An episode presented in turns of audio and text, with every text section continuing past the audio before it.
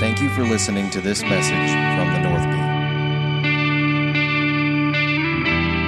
Gate. So, welcome everybody to our third financial class.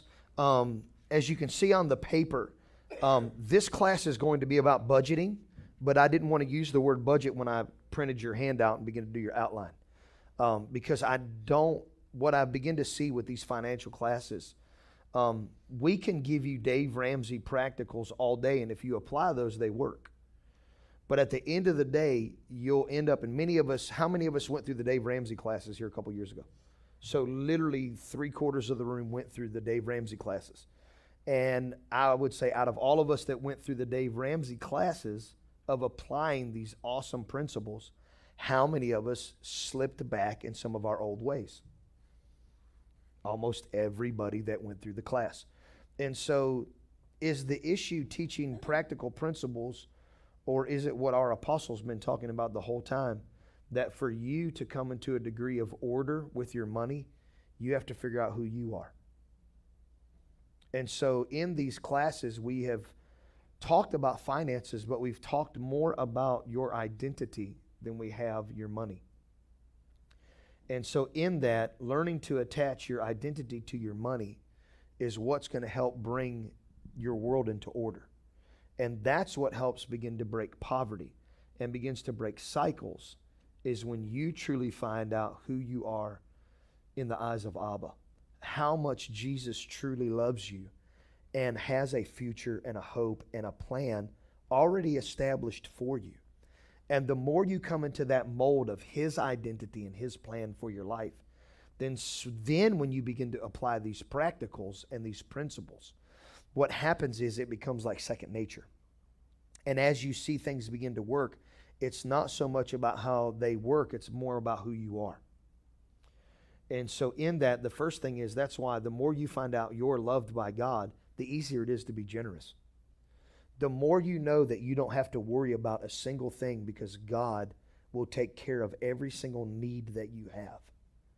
The easier it is for you to walk into a degree of generosity like you've ever walked in your life. And I'll say it like this as you grow in the love of God, your generosity grows and you, didn't, you don't even realize it. The more you grow in beloved identity, the more just naturally you start walking into generosity. And the more you fall in love with God, and the more you realize you're loved, and the more generosity you start walking in, your budget actually becomes easy because you want seed to sow. You want to act and operate just like Jesus Christ. And so when you realize how much He wants to give to you, then you realize how much you want to give to others and it becomes a beautiful thing. So for me, when I think of the word budget, I think of one of the most famous things Apostle has preached for years, and it's glory follows order. Glory follows order. You know, one of the things that I, I am saying about these classes is that some of our issues are an order issue. And if we figure out that it's an order issue, it's not the practicality of let me bring everything in order or let me just slap the gavel and order in the court. That's not what this is about. This is not about you disciplining yourself more. This is about you coming alive more in the love of God. So, for glory to follow order, the glory of God, Apostle has taught us, is man fully alive. And a man fully alive is a man finding out that beloved identity is the proper order of Abba's kingdom. And the more you figure out that you are in love with God, you come fully alive in the love of God. And in the love of God, as you become fully alive, God's glory starts manifesting, and then you start following an order or a plan that you didn't even think that you could operate in. But the Bible says that He orders the footsteps of a righteous man. And so, in that, the more you come alive in the love of God, you start realizing this path can actually happen. This path to prosperity, this path to your dreams, this path to your company, this path to your family, this path to your city. You start realizing that God actually has a covenant plan with you as a human being and also the very land that you step on the very land that you own, the very land that you operate in every single day, God has a prosperous Eden plan that He wants to establish through you. But it will come through your relationship with Jesus Christ first before it will it will come through your devotion. It will come through your honor and then all of a sudden order just becomes easy because it becomes the obedience to everything that God has for you. He orders the footsteps of a righteous man. The glory of God finds his order. Glory follows his order, his way of doing things, the way he designed it to be. Do you know that he has a design and a plan for each and every one of us? And that plan comes alive when you find out how much he loves you and how much you are loved by him then his plan starts to come alive. That's why the first thing to do is be relational. If you find yourself cutting off relationships, first with God, not having a secret place, not having alone time, letting Him just dream with you, tell you how awesome you are, tell you how amazing. If you're afraid to be alone with God, it's because you think He's mad at you.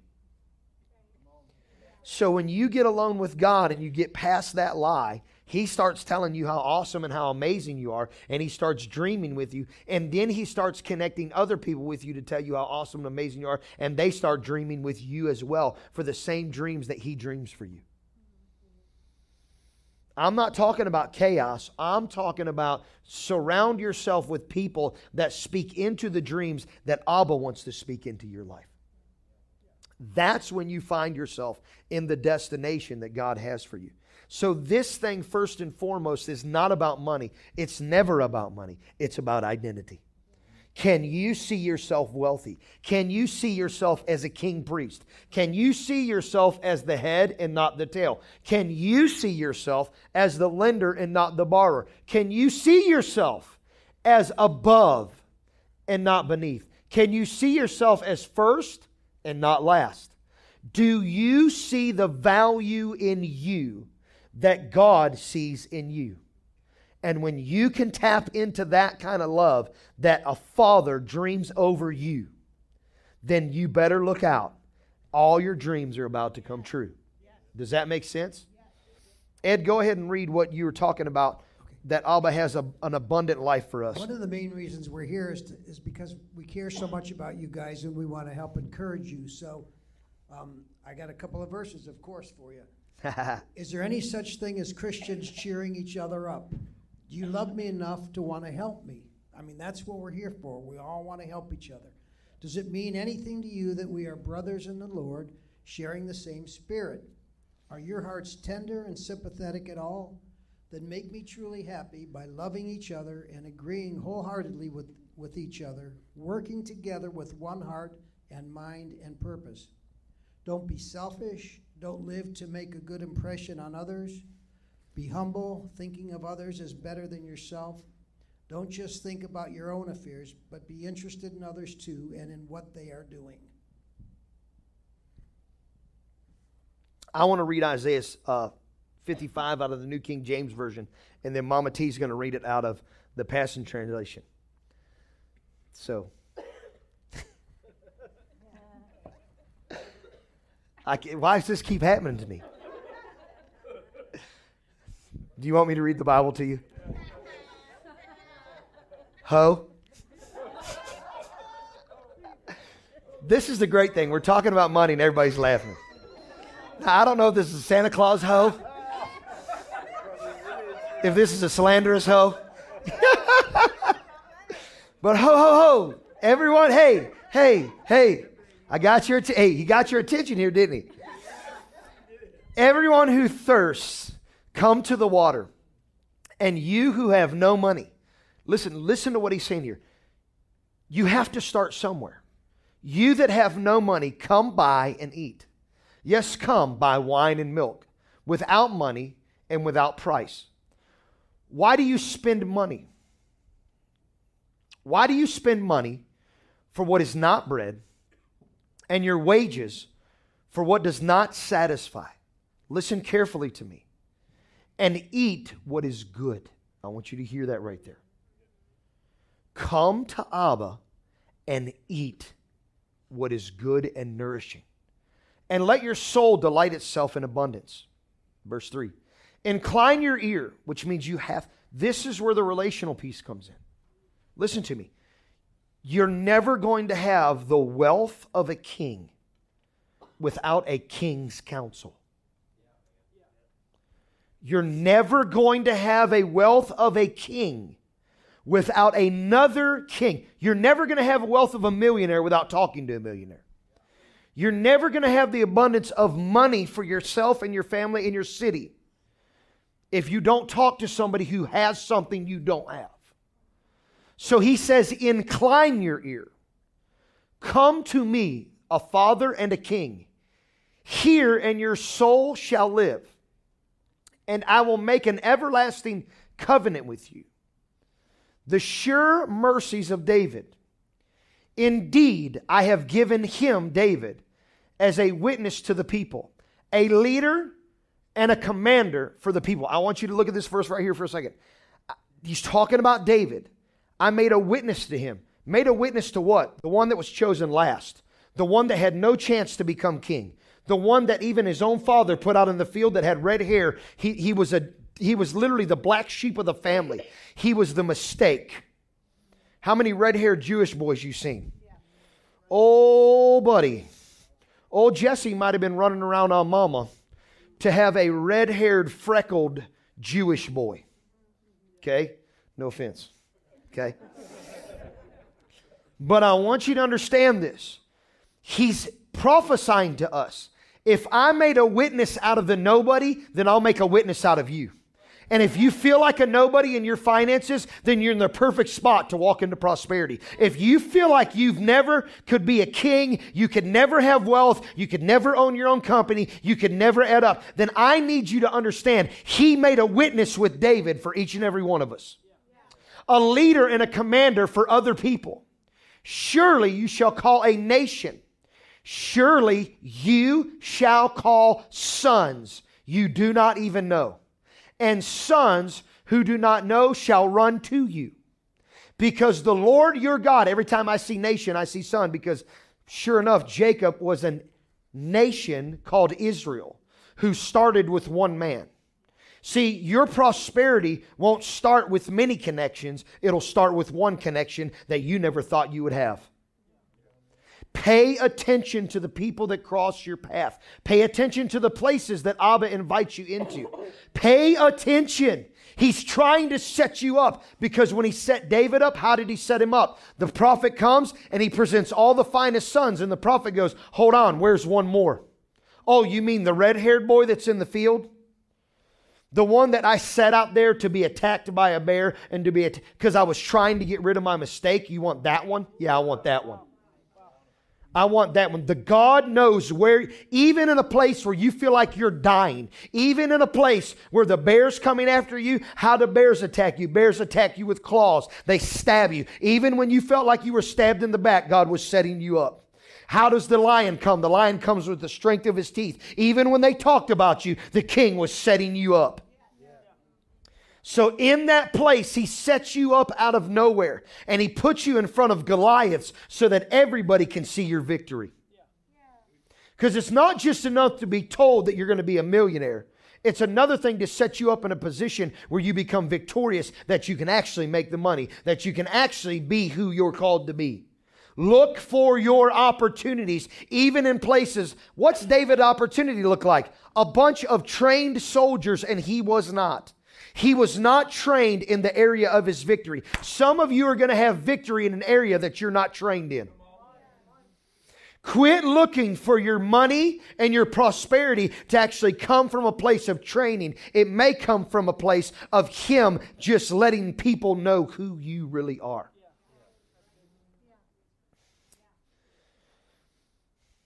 Sons will come to you because of the Lord your God and the Holy One of Israel, for he has glorified you. I love verse 6. Seek the Lord while he may be found, call upon him while he is near. Let the wicked forsake his ways, and the unrighteous man his thoughts. Let him return to the Lord, and he will have mercy on him and to our God. And for what? For he will abundantly pardon any mistake. I love this. For my thoughts are not your thoughts, nor my ways your ways, says the Lord. We're going to finish with this verse right here. For as the heavens are higher than the earth, so are Abba's ways higher than ours, and my thoughts than his thoughts. He sees your future different than your emotions. He sees your future different than your bank account. The question is just like the Christmas carol do you see what I see? Do you hear what I hear? That's why this doesn't have to do with making money. This has to do with you being in devotion and hearing Abba's heart, his thoughts, his mind for you. Think about that. Your future is about his words and his thoughts. His words and his thoughts. Jeremiah told us that his thoughts have no evil in it, that his thoughts only have a future and a hope. So let us place our trust of our lives, our finances, our health in Abba's hands. Let's give him control. Amen. Let's give Abba control and realize he cares for us. Good. Um, I'm going to read this over you guys in the Passion, but before we do that, I, would, I want to just make it clear tonight. This is going to be a lot about budget. It's going to be very practical, and we haven't talked about that yet in the previous classes. So, this is the class where shame tries to creep itself in. Can't. The tree of not being good enough That's right. tries to feed you in these kind of nights. So, here's what I want you to do I want everybody just to close your eyes. I want you to take a deep breath. And I want you just to tell the Lord that no matter where you're starting from tonight, that you trust Him and you are ready for this journey. Man. Shame has no place on anybody in this room. You are beloved of the Father. Come on. I don't care if you've messed it up a thousand times or if you've gotten it right a thousand times. Tonight, you are beloved. That's and right. His desire for you That's right. is prosperity and it is wealth and Come it is on. for you to rule as kings and queens in the earth. Come on. So leave your eyes closed. I want you to stay in that restful posture, and I'm going to read this over you. And let Him speak this to you, and you respond within yourself to Him. Says, Listen, are you thirsty for more? Come to these refreshing waters and drink. Even if you have no money, come, buy, and eat. Yes, come and buy all the wine and milk you desire. It won't cost a thing. Why spend your hard earned money on something that can't nourish you or work so hard for something that can't satisfy? So listen carefully to me and enjoy a sumptuous feast delighting in the finest of foods. Pay attention, come close to me, and hear that your total being may flourish. I will enter into an everlasting covenant with you. Hear that again. I will enter into an everlasting covenant with you, and I will show you the same faithful love that I showed David. See, I made him a witness to the nations, an example of leadership as prince and commander of peoples. Look, you will summon sons that you've never even heard of. Sons you've never heard of will come running to follow you because Yahweh, your God, the Holy One of Israel, has glorified you. We thank you, Father. Yeah. We thank you, Father. There are these promises you've given us. You will make an everlasting covenant with us. And regardless of what we've come into the room with tonight, you will make us an example of leadership in the kingdom to the peoples of the earth. And we thank you that you are bringing people to surround us to witness the goodness of our God that you are going to put on your people. We just say yes to it tonight and no to, no to shame, no to shame, no to condemnation, and Yeah. yes, Yeah. yes to you tonight, Father. Come on, believe in this room. You can be trusted with kingdom finances. You, Abba can trust you. You need to trust you. He has a plan for the people in this room. There are prophetic words over your life, over your children. Believe who you are and believe who your God is. He is Jehovah Jireh, the Lord provider. And he told David in this Isaiah, there's more. There's more. There's more. You need to believe there's more. And every one of us in this room, I want you to look at me right now. Every one of in this room, we have seen the more from the days of the beginnings of this ministry. I'm looking at you now saying there's more. That means we got to shake up, honor everything that got us here. But I'm there's more. And I'm ready. I'm ready for this. I'm ready for this. Are you ready for this? I'm ready for I, the next 2 years is about to be absolutely incredible. And from there on it's abs, absolutely incredible. This is our eighth we're heading in next year is our eighth year in this city. It's a new beginning. Apostle came in in April. Now it begins. Now, I need some people in the room to believe it. Now it begins.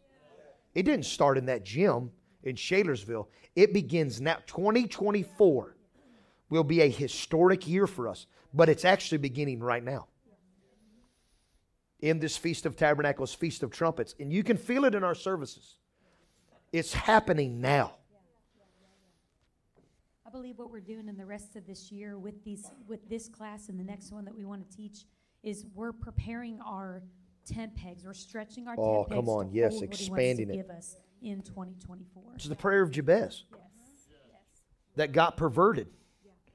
But the Lord does, He wants to expand your territory and stretch your tent pegs. We have to begin to believe that. Don't allow this to get perverted where it becomes about us, but it becomes about the kingdom. This is about kingdom finances. This is not about self employment. This is about the same generosity that Jesus operated in. As we find ourselves in the love of God, then generosity pours out of us for the building of the kingdom, for orphans being adopted. Come on, for businesses being established to expand the kingdom so that we can see more Christian companies begin to be birthed across the earth. So, why? So that generosity can flow.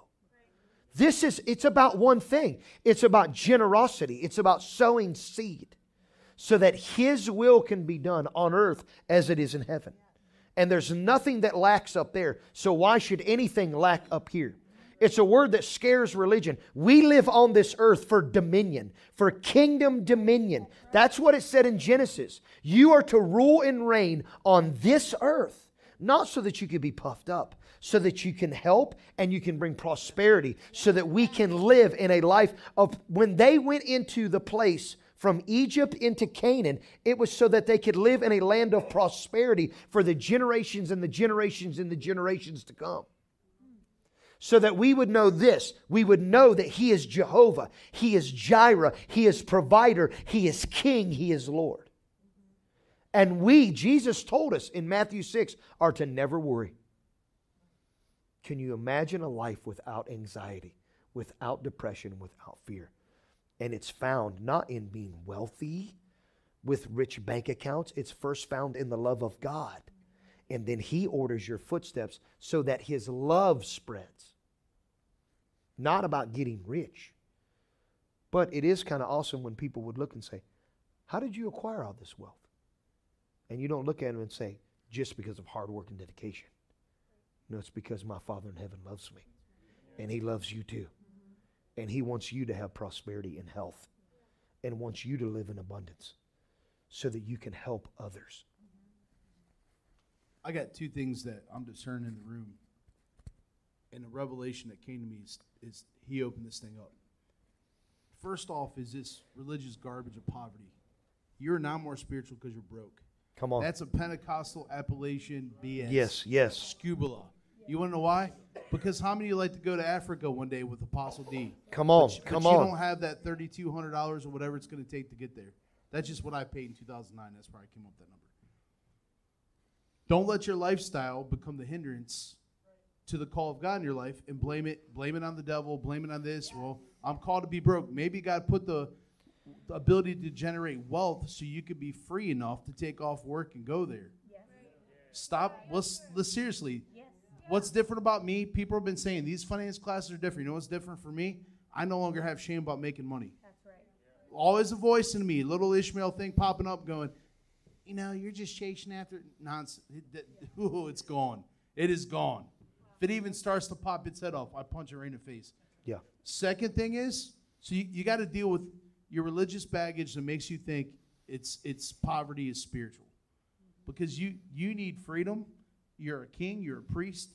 Regal freedom to go and do the call that He put on your life, to be blessed, so you can start an adoption center. You see what I'm saying? Yeah. The second thing is is belief. He, he already hit this, but I want to address it.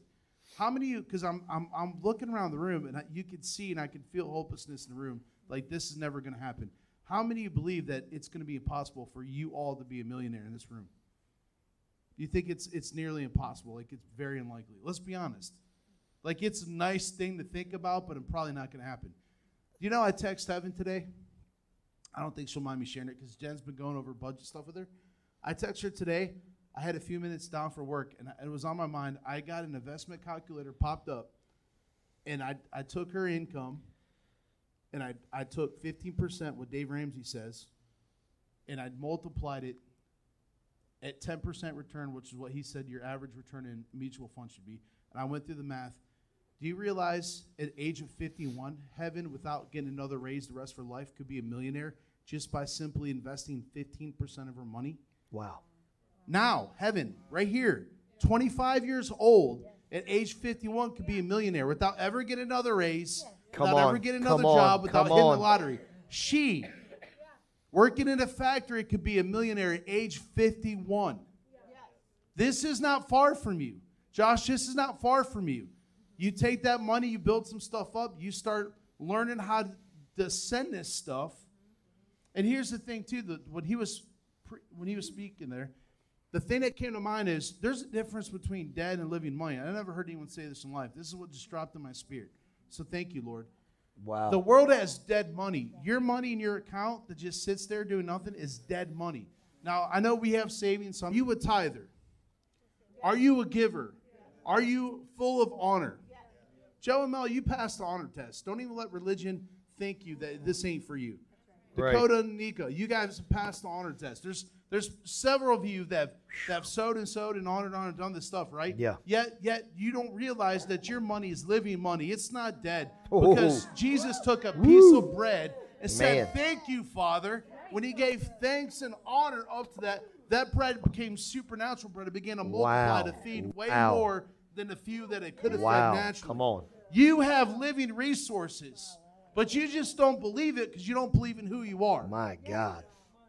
Have you? I, that's what got me over the shame thing. Now, this last couple weeks studying for these classes, you want to know why? For 16 years, I've been given much more than 10% since Come the on. beginning. Come on, Mike. It's not entitlement. He said, anything you give up in this life, family, houses, homes, resources, will return to you 30, 60, 100 fold. When? In the high by and by? No, in this life. Wow. This Come on. life. Every That's family strong. I had to push away for a season. I got more of all y'all than I had of those I had to push away. Man. And I don't I don't have a moment of regret about it. And I made a lot of mistakes with money. I've been broke several times, you know, still getting through some I'm, I'm looking through the history of it. And and part of me gets like, man, if I would have known this at 20, but I'm not living with regret. I'm using for motivation now. I call it hilarious resolve. We know hilarious generosity. Hilarious generosity turns to hilarious resolve. You know what we laugh about with money now? You know, we if we actually hunker down, we could pay the house off in five years. What? If we cut eating out, we do this stuff, we could actually have no mortgage payment in five years if we really got focused and, and hunkered down on it. You, so were you. It's way easier to become. I realized this last two weeks. It's going to sound crazy to some of you, but it's easier to become a millionaire now than ever before. And it's and the strategy's already there. We just actually have to apply it. So what I say this for is when we go through this stuff, don't check out from the beginning and act like this can't be you. I'm Yes, telling a 25 year old with no college degree that works in a factory, if you get disciplined in this, it's not discipline your way, but she's passed the honor test. She's one of the most honorable people here. Yeah. She's she ties over and abundant, like you know what I mean. She's not a ten percenter. She honors. She she honors with stuff and serving and watching kids and all these other ways. She's passed the honor test. Her money's living now. So with a little more order, she'll be a millionaire at 51 Man, years come old. on. Warren, you could be 10, 15 years from now a millionaire. Yes. Cut rights, you Yes. can do the same thing. It's actually Yes. It actually is easier than it looks. You just can't eat your seed, and you have to believe. When you look at that money in your hand, you realize I'm. Listen, they used to say this in Word of Faith, and maybe we need to bring some of this back. We Yep, say come on. No, you're right. You're And right. it said, you look at that. That's not a dollar bill. That's a living seed, That's right. and you speak to that seed. You're Yep. living. You're alive. That's right. You're coming back to me. It's not an entitlement. It's saying I have a lot more seed in the ground financially than, than I financially received.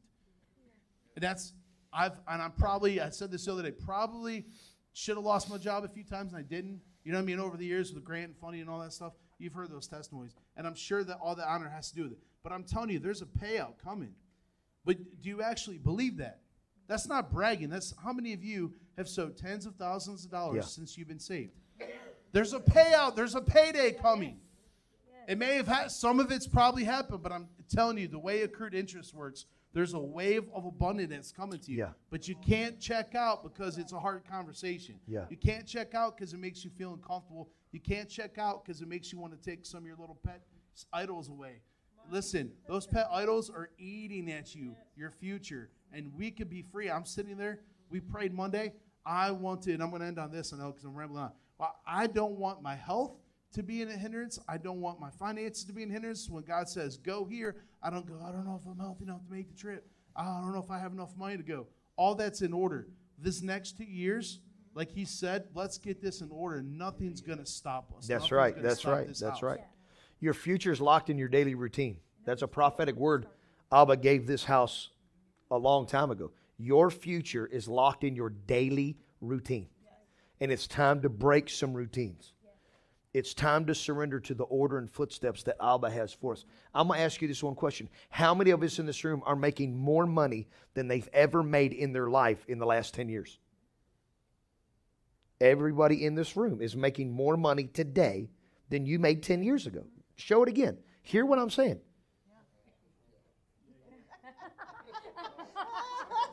The, yeah, Josh, Josh and legal money, legal. None of the drug dealers would raise their hand. That is fantastic. That is fa- only at the North Gate. All the dope dealers were like, "Nope, nope, sorry, man. We were making way more money selling in dope." than-"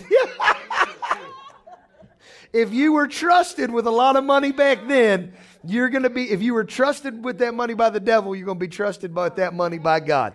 It's only a matter of time before ah, Abba. That's how you're wired. Listen, no, in seriousness though, the enemy knew they were wired that way. He knew they were wired to handle millions of dollars. And so Abba knows that you're, but once again, you got to realize on this side of it, on, on this side of it, gentlemen, you're trusted in the kingdom to hand that money. If you were manipulated to handle wicked money, and you were still givers back then, you were still wired to take care of orphans and widows and single moms. You were already wired to do good. So, how much more will the seed of the kingdom? Because you have been over the last several years handling living money. Oh, man. Oh, I feel that. And Dutch Sheets saw you walk past him, hundreds of pounds thinner, in a suit, and prophesied to all of us that man is needed for the kingdom. You're going to meet that man, Jeremy. You're going to stare that man in the face. You're going to see that man in the suit. That man is alive, and you're not going to die. I cancel the assignment of death, even in your thoughts.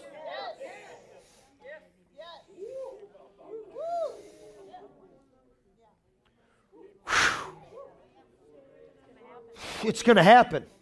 I should have known. That's the greatest prophetic word in this family, Bill Cut, right? I should have known. I should have known. Tina's right. We're going to get a huge sign in this room. I should have known it was coming. I should have known. As for everybody in this room, I should have known. I should have known God was going to answer that prayer. I should have known it was going to happen. My God. So God's leading us there. And how's He leading us there? He's leading us there through wisdom. And Mama Jeanette has some incredible scriptures. Has some incredible scriptures on wisdom and living simple. I've been looking into Proverbs 16, and it's just amazing when you finally get to this point where things start to make sense. You know, like we've read these things before, but um, in Isaiah 55, it's saying you can come and buy without money. So what does that mean? How do like what is that? So I, I hit Isaiah 16, 16. Everyone wants gold. Okay? Everybody wants gold. But wisdom's worth far greater. Silver is sought after, but a heart of, of understanding yields a greater return. So gold and silver have limits.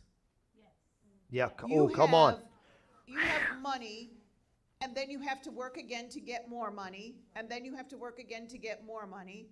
If I give you, if you need to pay your electric bill and I give you the money, it's gone, right? But if I can give you, if we can give you wisdom, then you can make your own money, and then you'll make money to lend to other people. It, it's limitless if you take the wisdom over the money. Yes. Okay? Um, Don't move on real quick. I want everybody to look at the word understanding. Understanding. There's a very, very famous scripture text that says, Lean not to your own understanding, but trust the Lord. In that Proverbs 3, when it says, Lean not to your own understanding, we read that here for months a couple years ago we went into COVID. The last part says, when you don't lean to your own understanding and you trust the Lord, the last part is the promise that your wine would be full and the vats of your barn would overflow. And the Passion Translation said, and joy would overflow continually. You got to get rid of my ringing mic. Um, I need you guys to hear me on this. Lean not to your own understanding. How many in here, when it comes to money, have I'm ringing, Mike? I need you to turn me down. When it says lean not to your own understanding, how many of us in here have come to a place where you're frustrated and you don't understand what's going on with your money? Be vulnerable right now. I don't understand what's going on with my money. So if you don't understand what's going on with money, wisdom is far worth greater. So if you don't understand what you're seeing with your money, then guess where the wisdom comes? Here. Here. Here. When Joseph steps into a place that he saves his family and a nation, the nation's king couldn't understand what Joseph understood. You're going to have to trust somebody else's accountability. And when you do that, now far will be great your return. So if you're getting no return right now, it's because you're leaning to your own understanding. And God told us in Proverbs, which is the book of wisdom, lean not to your own understanding, but in all your ways acknowledge God. If you're going, God, I don't understand. I don't understand what's going on with my money. Ed and Jeanette might understand it. Mike and Jen might understand it. Jimmy and Tina might understand it.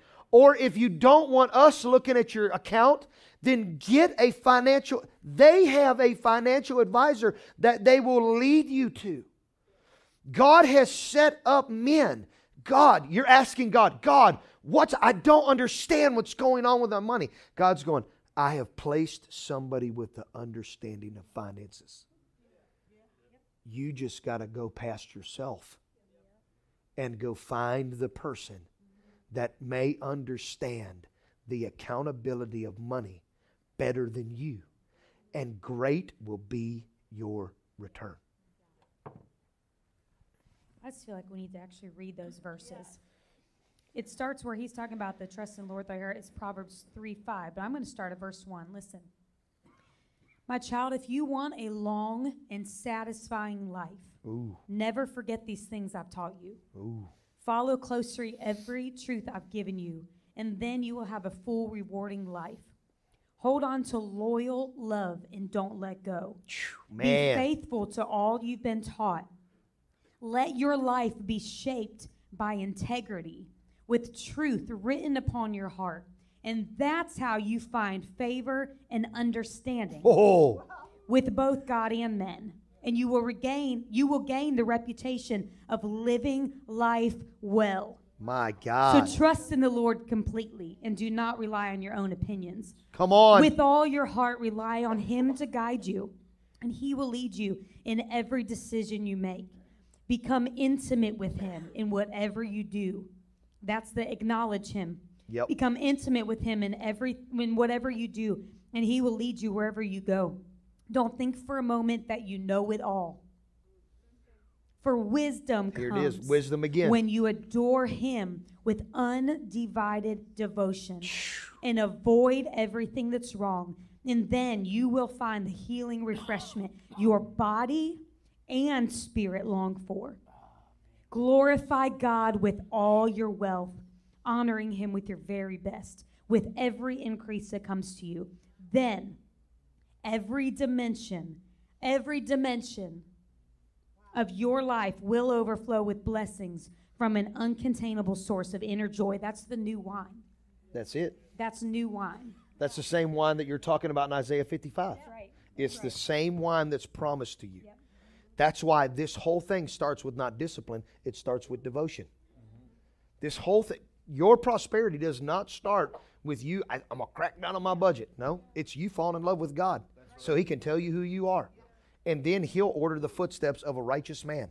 When you find out that your own opinion, my righteousness is of filthy rags, but Jesus, oh, it's a coat of many colors. And it's time for some of you to put on your coat. It's time for some of you to put on your coat, Joseph. You've walked around with your own coat long enough. It's time for you to put on his opinion about you. Whew. Go into Proverbs 17, Mama Jeanette. Um, well, one step before that is uh, Proverbs sixteen twenty-two. I kept reading through that today, and um, it says it's a dis- definition of wisdom. Wisdom is a deep well of Yeah. understanding opened up within you as a fountain of life for others. So good. I was like, um, then uh, that's that's life changing money. Okay, mm. that's life changing character. That's life changing ways of thinking. Okay, it's we've passed gold and silver and we've moved into the abundance of the kingdom. Money comes as long as you get that into that realm. Okay we were talking about this today. Ed and I, did you ever hear your parents say, I think you're going to be a millionaire? Like, or, I mean, when I was in high school, I didn't even think about, I remember them saying, okay, if you save enough, half of this, I'll, I'll help you with the other half. Mm-hmm. But Yeah. I, n- they never said to me, you know, you're going to be wealthy, you're going to, you're going to do, build an orphanage, you're going to do this, you're going to do that that didn't that wasn't talked about in my house but it is the language that we've been hiding from Wow. or yeah.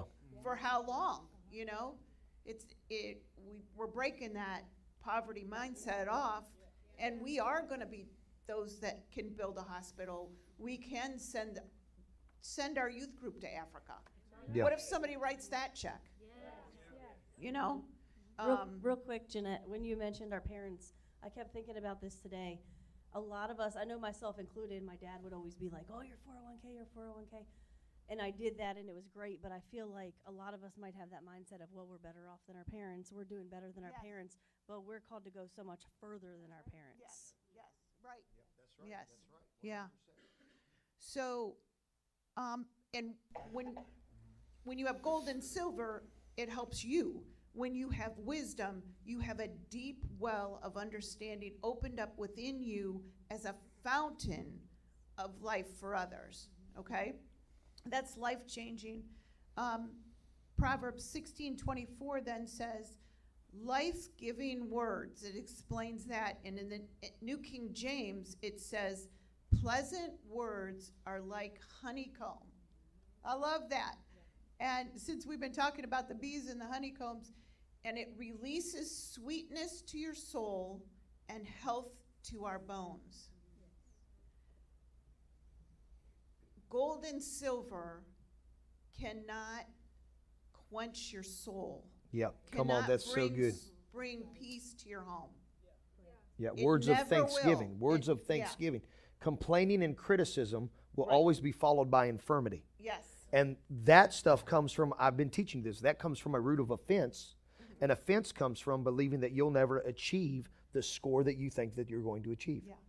Somebody has outscored you. It's actually comparison. Mm-hmm. That's how you get to this place of thinking that I need to rob Peter to play Paul so that I can keep up with the Joneses. Mm-hmm. And then you complain about what you don't have. And then once you get that, you complain about what you don't have. And once you get that, you complain about what you don't have. And once you get that, it's not the getting of the silver and gold that satisfies you, it's understanding. How loved you are and how thankful for what you have. Right. right. Yeah. Um, so we're here. We're here tonight to share our honeycomb with you. This is what we have. Um, So good. we have, we Ed and I have lived through many ups and downs. We're, we were 20 before. We were 30 before, 40 before, 50 before, and 60. How far are you going? How far are you going? Don't- He's old. I'm not. How far are you going? so You know what that means? There's wisdom over here. But we've been through the ups and downs. Do you know when when our kids were little, the insurance worked that you had to buy their medicine, their prescriptions, and then you were reimbursed for them. Ooh. Okay? So, and it was expensive. Matt had allergies and asthma when he was a little kid. So, at when he was healthy, I had he was on five types of medicine 3 times a day. I had to come up with that that bill, that money every month to pay for that.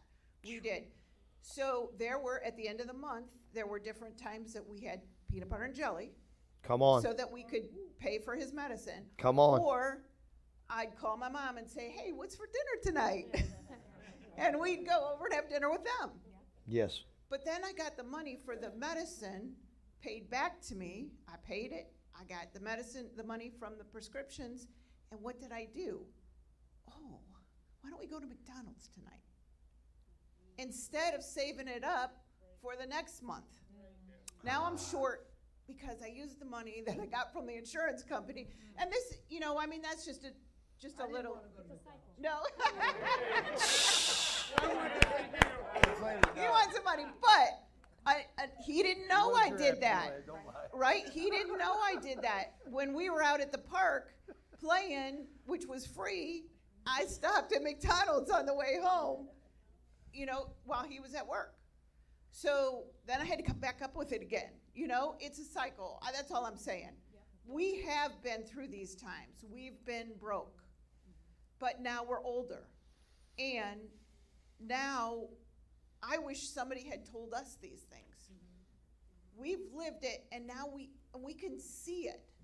And that's why sometimes having the eyes of somebody else just look at something, all of a sudden, oh wait a minute, that's just like, you know. And with this little tweak, you're out of there. And it makes a whole difference, okay? Um, then, um, so then, how do we live this life? S Proverbs 17 A simple, humble life will, with peace and quiet is far better than an opulent lifestyle with nothing but quarrels and strife at home. So I looked up the word sim- simple, um, and it, it says that it's clear and understandable. What if you just spoke clear and understandably to your to your spouse. Hmm. Can we talk this over? Just clear and understand, not emotions, not angry, not humble means not proud or arrogant. What if we just sat down and had a meeting that said, you and I have to work this out, it's our finances. Let's just be clear and understanding. Let's not be proud. Let's not think one is right over the other. Let's just figure this out. I like that she mentioned that because that, as a mom of, of the people of this house, that is a fight that we hear from a lot of the marriages is once you sit down and you go over your finances, well, she does this or well, he goes and spends this. And no, it's, it's a humble, simple lifestyle. You're both responsible for the money of the house. It is a team effort. When you are married, it is a team. I don't care if one person's looking at it, one person's not, one person's making it all, one person's not. You are one. You declare that the day that you got up and said, I do, that you were one. So even if one person did make all the mistakes, when you sit down and you start putting this budget in order and bringing things in order, it is not a blame game. It is, we are both responsible for what this is. So in our thought process, there's times that in when it comes to finances, we feel like we're failing. And one of the things that we have to realize in our love for Abba, and I've said this for years, God will never give you a test that you already know the answers to. So anywhere that you feel like you're failing in life, you actually, if we go back to the many scriptures that Jeanette read and Tina read, it tells us inside of wisdom, God already gave you the answers. That's why in Proverbs 3 it says, Do what you have been taught. There has been a preparation for this. There's not one teacher on the planet that gives their students a test that they have not at one point been taught the answers to that test. So wherever you feel like you're failing, it's awesome. Guess what? You in life financially, guess what? You're a cheater. You have an open book test. The problem is you won't open the book. You won't apply the correct answers. So you keep finding yourself in a place of failure, and God already gave you every answer through the teacher and the book. Not only does He just give you one teacher, but He also gave you Jesus, He gave you Father, He gave you Holy Spirit, and then He gives you His apostles, He gives you prophets, He gives you evangelists, He gives you pastors, and He gives you teachers. And at some point in Proverbs 3, you're going to have to lean not to your own understanding because you keep trying to put C and the answer's A. You keep trying to put B and the answer's A. You keep trying to put D and the answer's A. You try to write in your own answer. And Abba loves you enough to do what? Take you back to the test, take you back to the test, take you back to the test, and it gets frustrating going in circles. But at some point, at some point, you're going to have to say, okay, I'm going to trust wisdom. I'm going to have to understand there are times of feast and there are times of famine. Ecclesiastes says there are seasons. There are times that things will change. There are things that times will look like it, there's not enough. But I'm telling you, there's always enough. He loves you and He gives you. And even at times when you feel like it's all bottoming out, He shows up. You have to realize this is about love, not about numbers. This is about love. And you have to realize that your money is living, it's seed, it's alive. Sometimes it's okay to go back and begin to remind God where you gave. And if there were times where you did not sow, it's okay. It's okay. What you have to do is stop beating, you have to stop beating yourself up about what you're not doing right and say, This is where the relationship gets right on track. This is where I trust you. This is where I love you. This is new mercy. There's new humility. There's new honor. There's new seed. There's new love. There's new hope every single day that you wake up and have breath. And so, in that, we have to lean in on Joseph. We have to lean on on the place of the pit, the prison, and the palace. And what was the one thing that he remained in? He remained in love. And you have, he remained in honor, no matter what. And even at times that he felt like he was abandoned and forgotten, God showed up when he was needed the most. And so, in that, he's going to show up. And when he shows up, trust who you are, trust what you know, trust what you can do, and just do this simple thing do the right thing. Do the right thing. When a king didn't know what to do, the king recognized the gift in Joseph. Somebody's going to recognize the gift that you are. And when that moment comes, shine. Step up to the plate. Be yourself. When the king asks you, somebody who's breathing a bigger air than you asks you a question, tell them the answer because you know it. It's okay to know what you know. It's okay to do what you do. It's okay to be who you are. And Joseph did that. But in that, when Joseph started using his gift, Joseph's focus wasn't his family first, it was actually a nation. And so when you can look at bigger things, it'll actually take care of the smaller things. And one of the greatest manipulations of the story of Joseph was he wasn't trying to fix famine for his family, he was trying to fix famine for everybody else first. And when he fixed the nation, he was able to fix his family. Many of you are getting duped saying, I've got to do this with my money for the sake of my family. Ooh. What happens if you see the bigger picture? And you know what many people would say? Well, my family's the bigger picture. No, the world that you live in is the bigger picture, and you're actually the answer. You're the answer for change. But do you know how you become the answer for change? Then when you realize your life matters a big deal. Goes back to who are you? Who are you? Who are you come in contact with every day that you can operate in a level of generosity, a level of integrity, a level of life, a level of hope, just being you. Just being the real, genuine you. And you know what that'll do? That will bring more prosperity to your family. Joseph, being himself, brought more prosperity, not in front of his family, actually in the place that God appointed him. Where are we missing integrity, honorable, loving moments away from our family? That would actually set them up that your kids, kids, kids, kids would never have to worry about money again. Joseph's ability to honor in the king's courts sets his family up for a lifetime. Man, think about this. Think about this. You're not failing. You're going to get the ability to answer the test again. Where you think you've missed it and you think you messed up, tomorrow's a new day to you to come with a fresh, right answer. So Joseph's wisdom prepared his family and a nation for watch, the good and the bad. I'm asking you right now, when you wake up in the morning, what are you preparing for? Is it just to survive? Or is it to be the answer of change?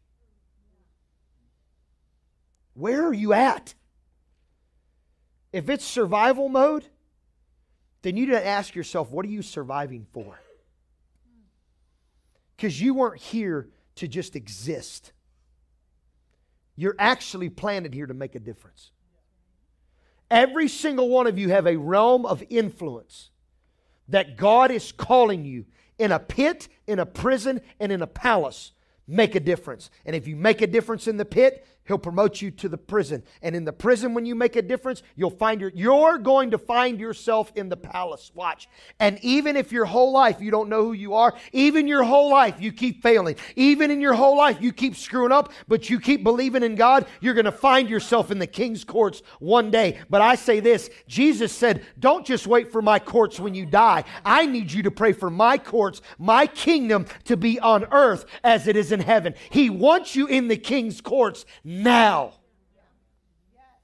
So, one way or the other, you're going to be in the presence of the king. You can either do it now or you can wait till you die. But you can actually access everything in the king's courts of eternity and bring it to earth now by figuring out this one thing you're a son. You're a son. What happens if you start handling money with beloved identity rather than I'm a screw up, I'm a failure, I'm a loser, I can't handle this, I can't do this. Come on, she said it, it's your honeycomb. Come on, do you feel like your honeycomb's falling apart? Because it shouldn't be. He loves you, you got to love you. He loves you, you he trusts you. Is he still putting a paycheck in your hand? Is he still putting one there? then he trusts you. Then he trusts you. Then he trusts you. It's time for you to start trusting you. Amen? All right. So now we're heading into some practicals on the budget. We're practicing, heading into some practicals. First Timothy. Every day. It's my world, right? It's my world. But if anyone does not provide for his own, and especially for those of his household, he has denied the faith and is worse than an unbeliever. Give me the. Uh,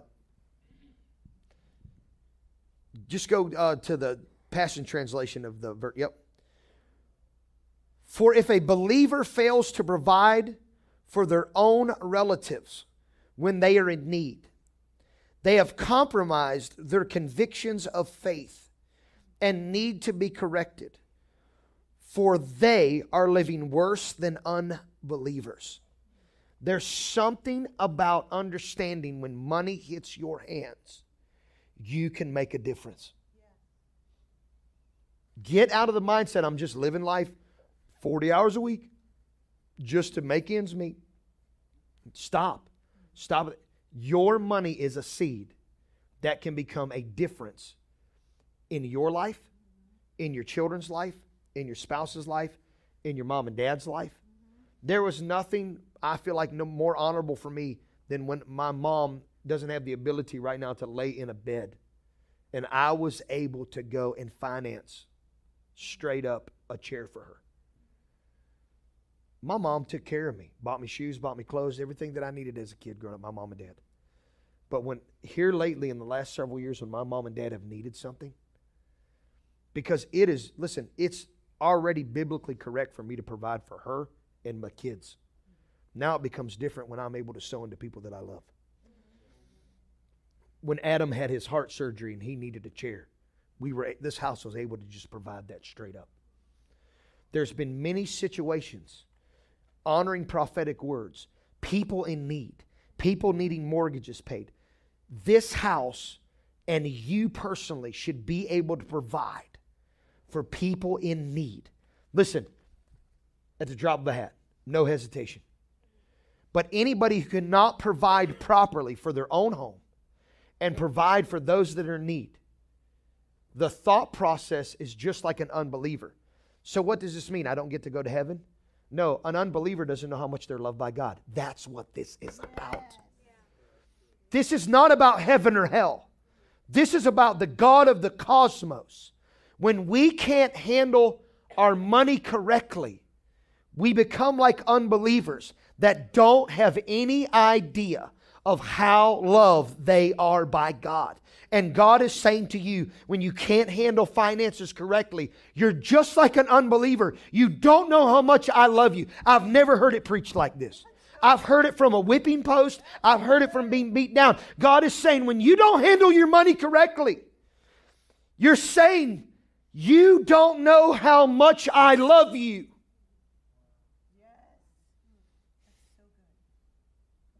And that's what he wants corrected. He wants you to know how much you are loved. Because the prophecy of Isaiah 55 is what? Hey, guess what? There's more. There's more. There's more in covenant, there's more in relationship. Amen? So, what does this mean if I'm not doing some things right financially? Let's get started. You must start somewhere. Let's start now. Let's start tonight. Let's start tomorrow morning. Let's take some steps. What is this first start? Me writing down my budget? Is that my first, first financial response to financial security? No. It's for you to get alone with God and Him to tell you how much you're loved. Let's get started on being loved by God today so that I can handle everything in my life because the Bible says that He will not put any more weight on you than you can bear. He will not put more on you than what you can handle. At the point that you feel like you're going to break, He'll make a way of escape for you, it says. That's how much He loves you. That even what little bit you can't handle right now, He'll even begin to move that around to relieve the pressure to let you know that you're loved. But the end result is, I want to put more weight on you. The, the more result is, I want to give you more responsibility. I want to bless you. How much? He said, if you start giving and operating in generosity, I want to give you so much that you can't even contain it. It's coming from, it's like you're in a cloud of bubbles like a little kid being surrounded by bubbles. He financially wants to bless you and put you in so much prosperity. It's like, where do they keep coming from? A bubble machine, once it gets started, it doesn't stop. And if you put bubbles around a little kid, they're like, this is amazing. That's how he wants you to live in the prosperity of the kingdom. His blessings, he wants to come from every area and every angle. Every moment that you wake up and breathe life in every person that you come in contact with, He wants to bless you. He wants your life to be surrounded with love and expectation, mm-hmm. not complaining, not murmuring. We need more water from a rock. We need more manna from heaven. Where's this going And even in those situations, He gives you manna from heaven, He gives you water from a rock. He takes care of you because He loves you. But you know what He says? But I want to send you to a land called Canaan where you can begin to cultivate. You can begin to build. You can begin to do dream bigger than you've ever dreamed. And I want to give you this land that you call your own. And I don't want you to live in a wilderness forever. I actually want you to have a place called home. And it's at home is where I want to bless you. Amen? Does that make sense? God wants to bless you. So let's start now. Let's start now and thank God for what we have.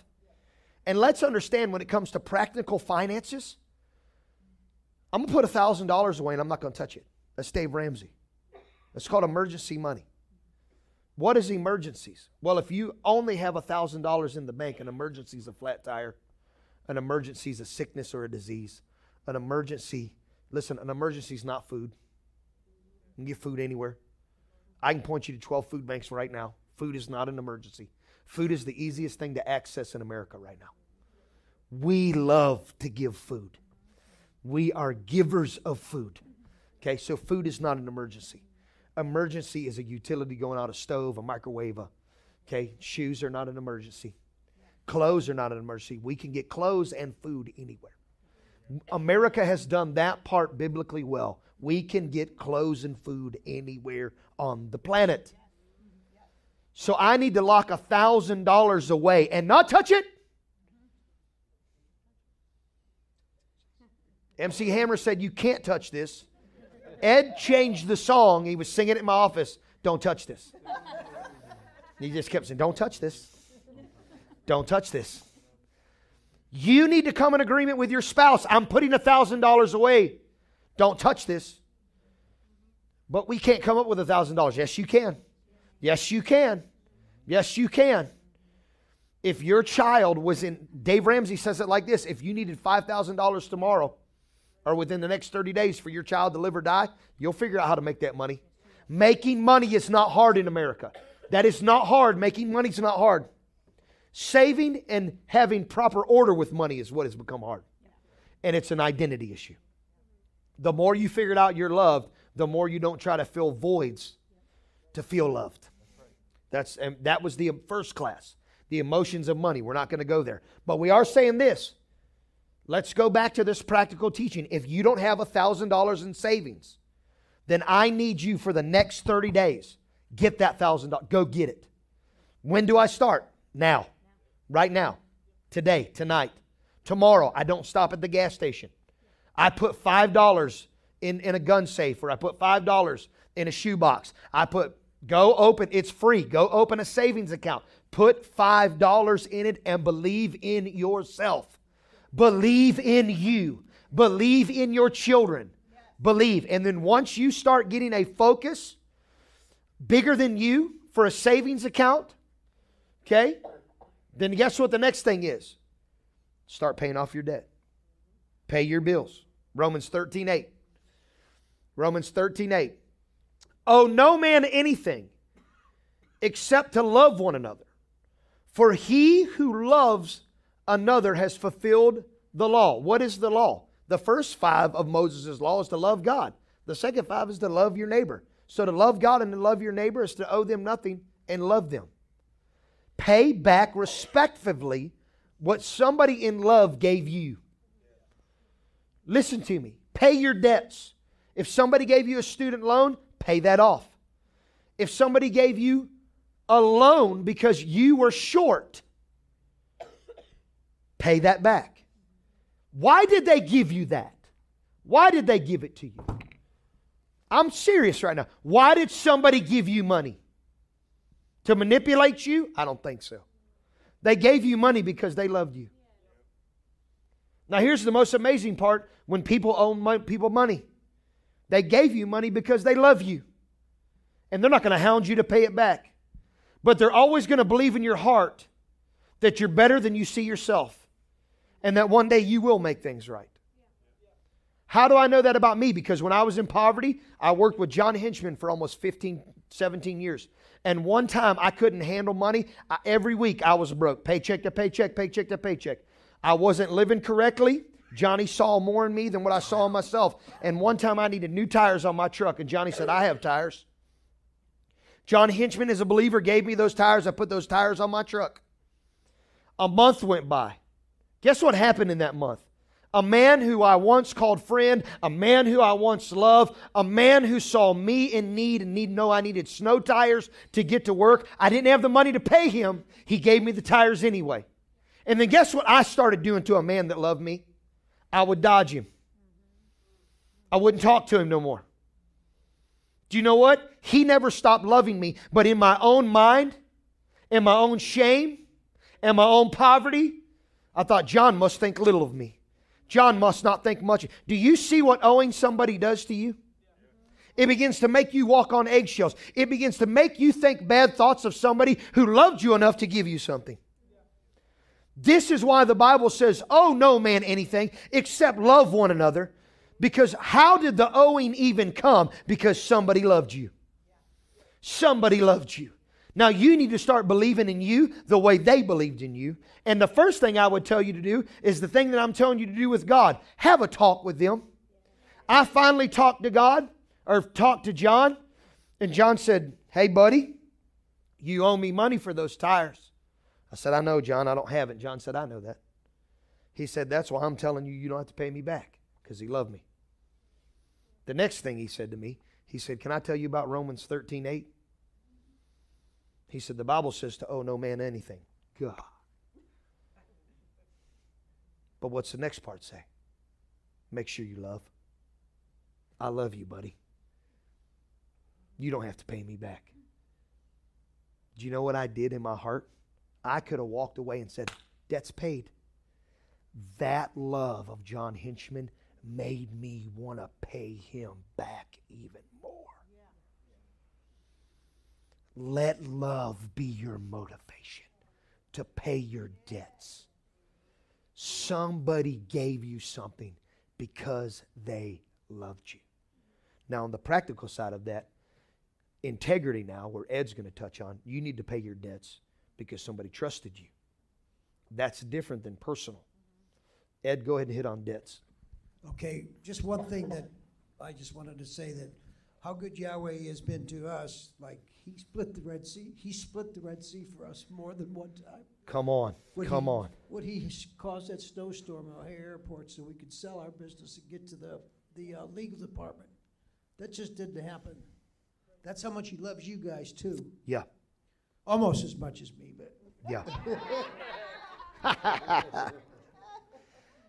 Okay, so Jeanette and I heard this little saying today, and, it, and it, it's good for here. It says, To be unclear is to be unkind. So I'm going to try to be clear today. So you need to pay off your debts, you need to pay off your bills, and maybe, and you need to know where your money is going. That's the main, I have a feeling, is the main issue. So if you need to go back to a debit card instead of a credit card, Yep. Come on. so you can, s- well, every time you spend, you can't spend it if you don't have it in the account. Or if you need to, um, you need to look at your state, bank statements every month to see it- where you're spe- misspending money. You, you need to check subscriptions on your phone that you just scan through and see, oh, there's another ten dollars for Planet Fitness. I'm not going there anyway, but who cares? Another, well, not me. That's true. I should be going there, I guess. Ed walks every day. Listen, he That's right. exercises. That's right. He just ain't pumping iron no more. That's right. So the thousand dollar emergency fund, and that'll start growing. And then the next thing you want to try to get to is the three to five thousand in your emergency fund. And then when you get that, then you want to go to three to five months bills. So that's different for everybody because some people have a higher mortgage than others. So in Yes. other words, if whatever your mortgage is and your car payment and your utilities and food, whether it's twenty five hundred or whatever figure it is, three to five months would be seventy five hundred to whatever that comes to, twelve thousand or whatever. So you need to have that, and I'm kind of getting ahead of the game here because then I was, then you can go start investing. But that way, if something major happens, if somebody loses a job, if you have a bad illness, if you have something happen to your a family member, that you have the money to do that. And the reason you don't invest is because you get penalized if you have to use that money ahead of time. So, um, let's see here. Okay, I'm going to go here, but I didn't think I was going to. So, there's kind of like three types of people. You can be a fountain, like Jimmy and Tina are, with all Yahweh's goodness and kindness and love and strength coming out, or you can be one that's becoming a fountain, or you can be a drain. There's, there's not one person in here that's a drain. We're either fountains or we're becoming fountains. So, and all that goodness is going to come out of each one of us. If you feel like you're a drain, you've received a lie. There are no drains here. Because listen, if you're a fountain, you're actually sowing into someone else to become a fountain. Correct. And you're letting them know they're not a drain. If somebody invested in you, there's a reason. Hear me in this. If somebody has taken their money and given it to you, they don't believe you're a drain. That's you believing your own thoughts of a lie of the way they perceive you, and it's ultimately because that's the way you believe Abba sees you. You're a fountain. And a fountain sows into a fountain. Because you know why I say that, Ed? Because if you look at how a fountain works, it has multiple tiers. And how a fountain works is it goes down and comes up. And it goes down and it comes up. And it goes down and it comes up. If you've caught yourself in a place where you feel like you're down and somebody's invested in you, you can only go up. You can't stay down forever. If you get around another fountain, they're going to provoke you to come up. That was good, Ed. Oh my gosh. I just have one more little. Yeah, thing. please. So I mean, you, you coming with those kind of knockout punches, man. Like, don't stop. Like, lace the gloves up. So a millionaire, that doesn't mean I want to have I d- a million dollars. It's not the figure of about a million dollars. It's about financial security and peace, and so that you can give and help somebody else. You know, Man. that's what it's about. That's the whole answer of paying off debts. Paying off debts is not freedom, it's security. yeah, So now that your money can now make money right. and you can be fully alive. Debt is a prison. Yes, sir. And so in that credit card debt, car payments, house payments, blah, blah, blah, blah, blah, blah, blah, blah, blah, blah, all these things where you made mistakes. At some point, it's all going to go away. And listen to me, not when you die. When the old you dies. And the, not, oh. come on. When the fake you dies and the real beloved comes alive, the debt begins to go away.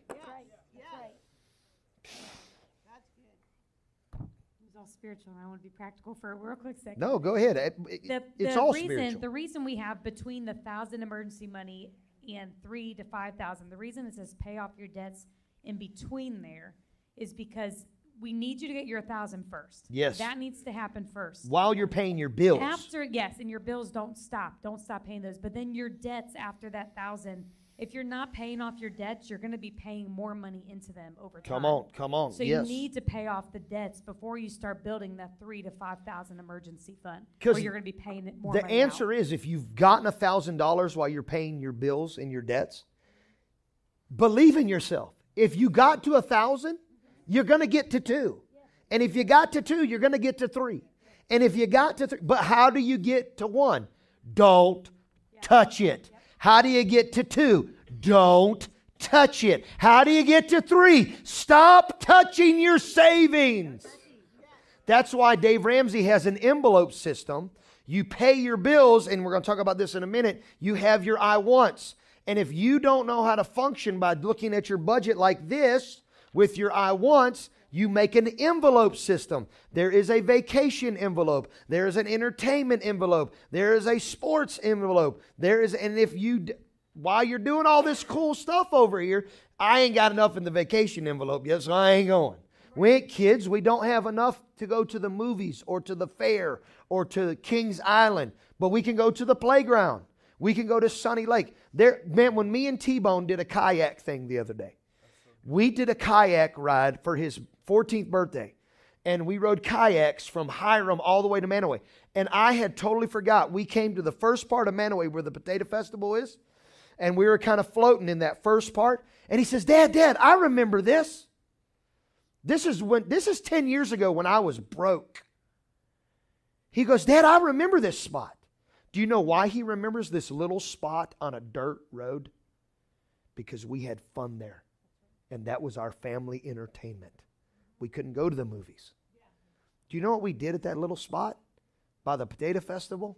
We would walk from our house in Mantua down to the playground, and I always made sure that we walked to this one spot at the river because there was actually a guardrail up. And when my kids were three and four years old, we didn't have money to go do stuff, but we could walk down to the river and we could throw rocks. And he said, Dad, I remember throwing rocks here. And we're sitting there and he starts spinning in his boat, in his kayak, and he's going, How many rocks you think, Dad? that is so cool.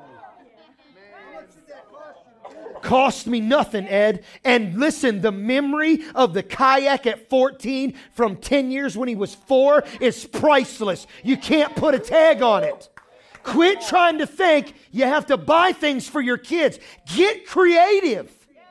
I was flat broke. We were on welfare. We had food stamps back then. And he, that was priceless. How many, how many rocks, Dad, you think are down here that we threw out here? And I'm thinking, I don't know how much we cost the city of Mantua to re-gravel this. but I need you to think about this, man. You can do this. Yeah. That's what I was going to say, too. Just one more practical thing with that, with paying off your debts. If you're terrified to answer your phone for a debt collector, quit letting them have power over you. Woo, come on. If you would simply answer your phone, be confident, and be like, you know what, I can't pay all this back right now, but let's come up with some kind of a plan. If you give them $5 a month just because you're upfront, they won't put you in collections. Just because you're communicating that you want to pay this off and you're not blowing them off. Yeah. Don't be afraid of it. Believe in yourself more than that and answer it with confidence. As someone who worked years in collections and managed teams and depar- departments in collections, that's Mm. very true. They are I, the old school, like scared of the collectors. That that doesn't really happen anymore. There's a lot of laws and regulations. Right, right. So don't be afraid. They really do want to work with you. They want to make a Yes. payment plan. They want to get and- you out of there. Yes, and they can lower your interest and stop your fees. So don't be afraid. Really. Yep. If you want help, I'd be happy to help anyone with that. Yeah, and real quick, on Dave Ramsey's website, he actually will give you a script. So when you answer these phone calls, you can literally follow a script that he has written out for you to help them lower your interest and make a plan with them. Get you out of the prison called debt. But they don't get to have that power over you. I want to, they don't get to have power over you. But listen, you're going to have to face your debt. Because when we were piled in debt when we started in the ministry, because it's about who you are, right? So before we stepped into this, I was a foreman on a construction job site, making thousand to twelve hundred dollars a week. She worked at a bank. Together, we made close to eighty thousand dollars a year. Okay, I don't make that now. We made that when we first got married. We had a car repoed. Like literally, I make twelve hundred dollars a week. I'm on a golf course. She calls me frantic. I'm like, whoa, whoa, whoa, what's going on? They're taking it. They're, whoa, they're taking what? What's going on? Who's robbing you? I was not this Jimmy. I'm ready to kill somebody. My car! Where? Where are you at? Who's stealing your car? They're not stealing it. They're repoing it. I'm like, what? You know how much our car payment was? 280 bucks. 280 bucks. I didn't know my bills weren't being paid, Ed. I had the money. Listen to me. I had the money. We hadn't have order. She was buying shoes and she was shopping and because when we got married, when we first got married, she was just a bank teller. She marries a foreman that's making $1200 a week. Her bank account quadrupled. Mama went crazy on some high heels. And guess what I did? Emotions of spending. Baby, go do whatever you want. Go get whatever you want. Just make sure the bills are paid. Well, she got so engulfed in buying, she didn't pay our bills. And then the next thing you know, and then I could just work overtime. I could just, and then you get caught in this cycle. You get caught in this pattern. You get caught in this. Then buy here, pay here. Ooh, those are nasty. Those are ugly. So listen, we have debt to buy here, payers. We have debt to cars being repoed, all this kind of stuff. And then the next thing you know, here comes God come knocking. Hey, you're actually supposed to be full time in the ministry, boy. Dude, full time youth pastor in Cincinnati, Ohio. This is going to be awesome. How much am I getting paid? Bigger church than we were in. About 300 plus people. Dude, I'm about to be making bank to preach the gospel every day. This is awesome. Uh, you're getting $400 a week. What? I make $1,200 a week. I had a decision to make at that point. Who am I? If I didn't leave the money and step into identity, you wouldn't be sitting here in front of me. Some of you need to let go of some money and step into, and it wasn't just let go of money. I had to call, come pick up our brand new escort. I had to call. I had to turn vehicles in. And you know what I did? I paid my debts off. I was sitting under a spiritual father that looked at our stuff and said, Get this cleaned up now. I don't care about your gift to preach. I need to work on your character. The greatest thing James Taylor used to tell me all the time Jimmy Lovejoy, when your character matches your anointing and your calling, you'll flip the world upside down. Do you know what I think? I think I'm still in that process. I don't think that process is completed yet. I think I'm more to the end of it than I've ever been in my life. But I'm telling you, some of you guys have to clean some things up and you're going to have to let go of some things. Live simply today so you can live like you want to live tomorrow. Because if you're trying to live tomorrow in today, you're frustrated.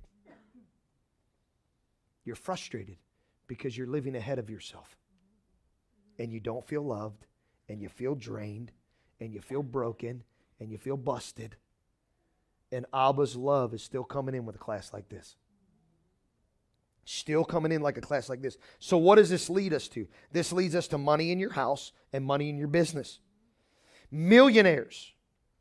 Who in here has a prophetic word of a millionaire on their life? Raise your hand. Anybody's ever said that to you? You are going to be a millionaire. Okay? So, do you act like a millionaire once you get there, or do you act like that now? Is that who you are now? I'm asking you a question. Is that if that's who you are now, then I'm going to prepare you for a big secret. People are going to see your bank account. So if you're scared of that now, you're actually scared of who you are. And if you're scared of who you are, you're never going to become who you are. You're going to have to be okay because let's use Donald Trump for instance. He makes a lot of money. And guess what the world wants to know about the man that makes a lot of money? What do you do with it? What do you do with it? What do you do with it? The more money you make, the more you're going to be in the spotlight, and people are going to go, What are you doing with it? What are you doing with it? So I'd rather have eyes on it now than say, Well, once I get it together. No, you're going to get it together when you get eyes on it. That's how you get it together. That's how you can be into previous. And if you don't want the free counsel of leaders in here, then let them direct you to financial accountants out in the world that they get paid to look at money. They get just prepare yourself now. Get a consultant now. The longer you delay that, the longer you're delaying who you are. How many millionaires I got in the room? So when do I start letting somebody look at my money? Now. Stop. Quit delaying it. God loves you. If you're afraid right now because I'm saying this, is that God or is that the devil? Answer yourself a hard question.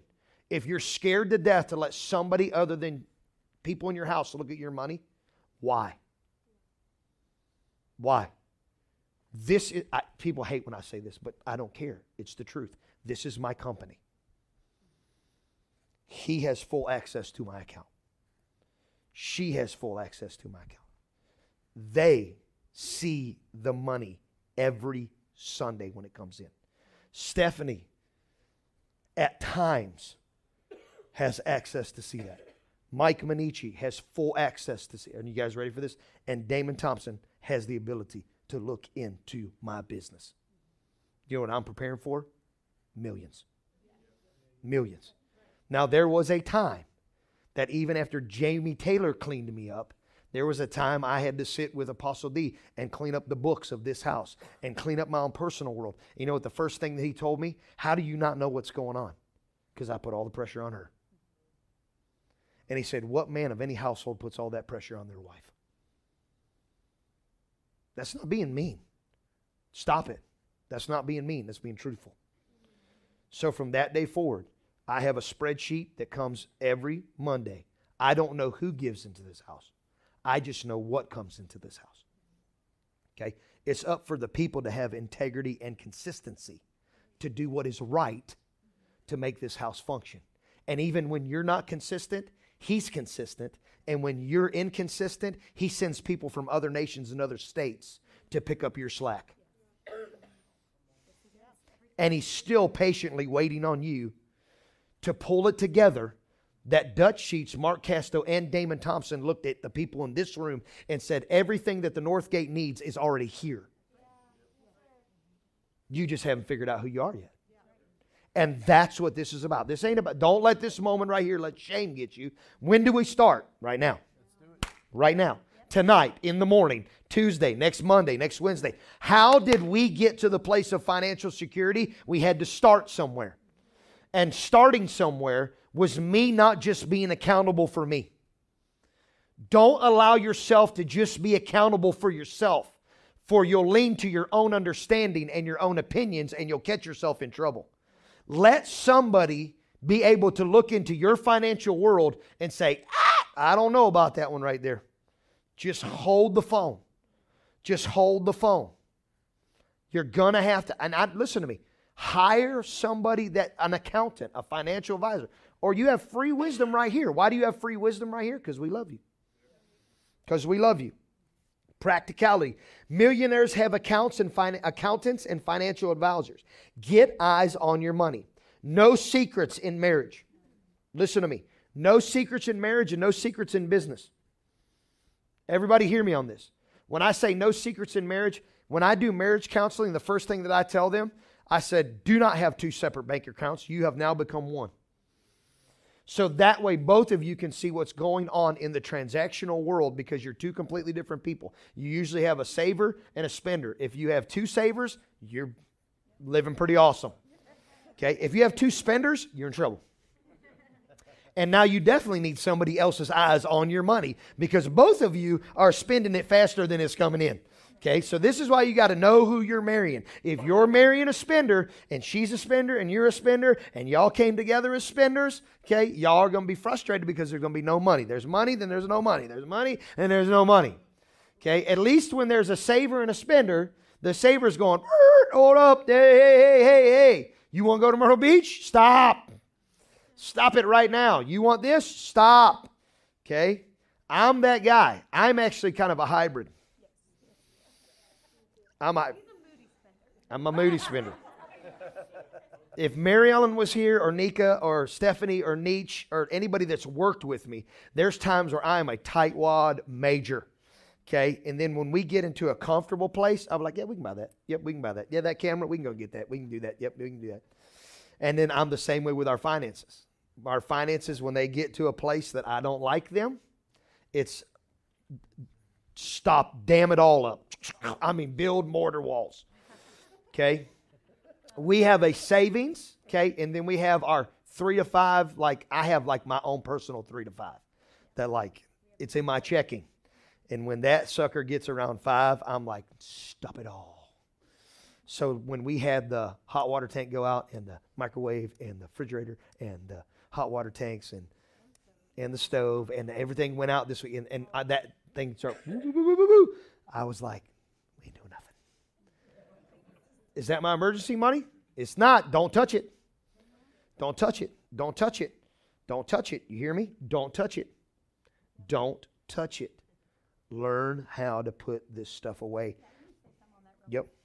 in that because we were we were faithful to steward that correctly we had the money when all those things went out to take care of it correctly because we've stewarded over the years so when we need our entire drain system under our yard snaked out today yes would have been about $400 for uh, for the plumbing company to come in and snake it because our tree roots grow into our lines under the ground because of that the lord took care of us and it was taken care of no charge at no charge. The Lord will always bless your obedience, always. I called my friend who owns a plumbing company here in the city, and uh, we we have this little deal at Cash is King. So I called him, and he told me how much it would be without cash and what it would be with cash. We always work that out. So some of you businessmen need to hear me in the room. And uh, Cash is King, and uh, so I tell him that's cool. That we'll we'll do the deal. You know, I need to get this thing done. My yard's starting to flood, and uh, literally I hang up the phone because I made an agreement with him. He calls back, and this is what he says. He said, "I'm training a new employee, and I want you to tell me what his customer service is like. I want you to stand over his shoulder." I want you to be right next to him while he does everything. I want to see how he responds. So, what happens is when you become a man of honor and integrity, you're trusted. And now, because I could help him hire more crews, because he's wanting to put this guy in a truck, which is a part of our prophetic word in our city. He doesn't just take his own opinion. Some of y'all need to hear what I'm saying. He takes a trusted integrity man of honor's opinion to see if he should give this man a crew. See how that works? And then he said, Because you're doing that for me, he said, The work is free. And I didn't have to spend 400 bucks today. So there's a couple things in regard to seeking counsel. First off, if you're going to go to someone for help, tell the truth, tell it all. Tell it first. You are hurting yourself not having full disclosure. I have people that I've worked with in social services that went to counselors and they're like, "Why didn't tell my counselor that?" And I'm like, "Why you dude stop going?" They're like, "What do you mean?" You're not even telling them the truth. You're just showing up for the appointments and you're complaining that it's not helping. Same principle here. If if if you want someone to do your budget, don't lie to them. Don't hide stuff. Tell them up front, this is what I'm dealing with. And be honest. There's no shame here. Every one of us have been broke at some point. Every one of us have been broke. Hit hit rock bottom. Some of us filed bankruptcy probably. I don't know. Maybe not. I don't know. But we've all hit there. We've all been there. It's not a shame thing. It's it's hilarious resolve. How can we help you get you to where you're so excited and overflowing with joy that that uh, Proverbs three ten. the second thing is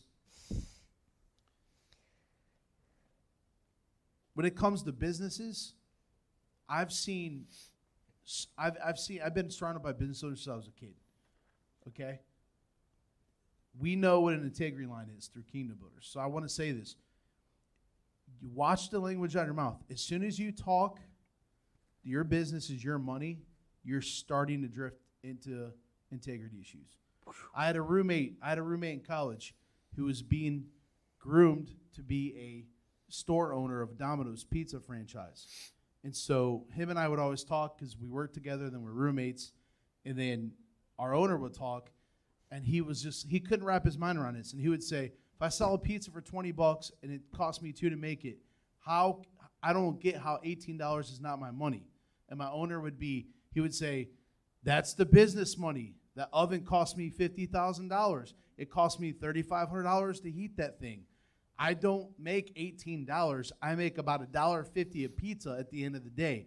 And if you think that $18 is yours your pizza shop's going to fail and it'll never get off the ground because you still think the business money is not. Legally the business money is not yours.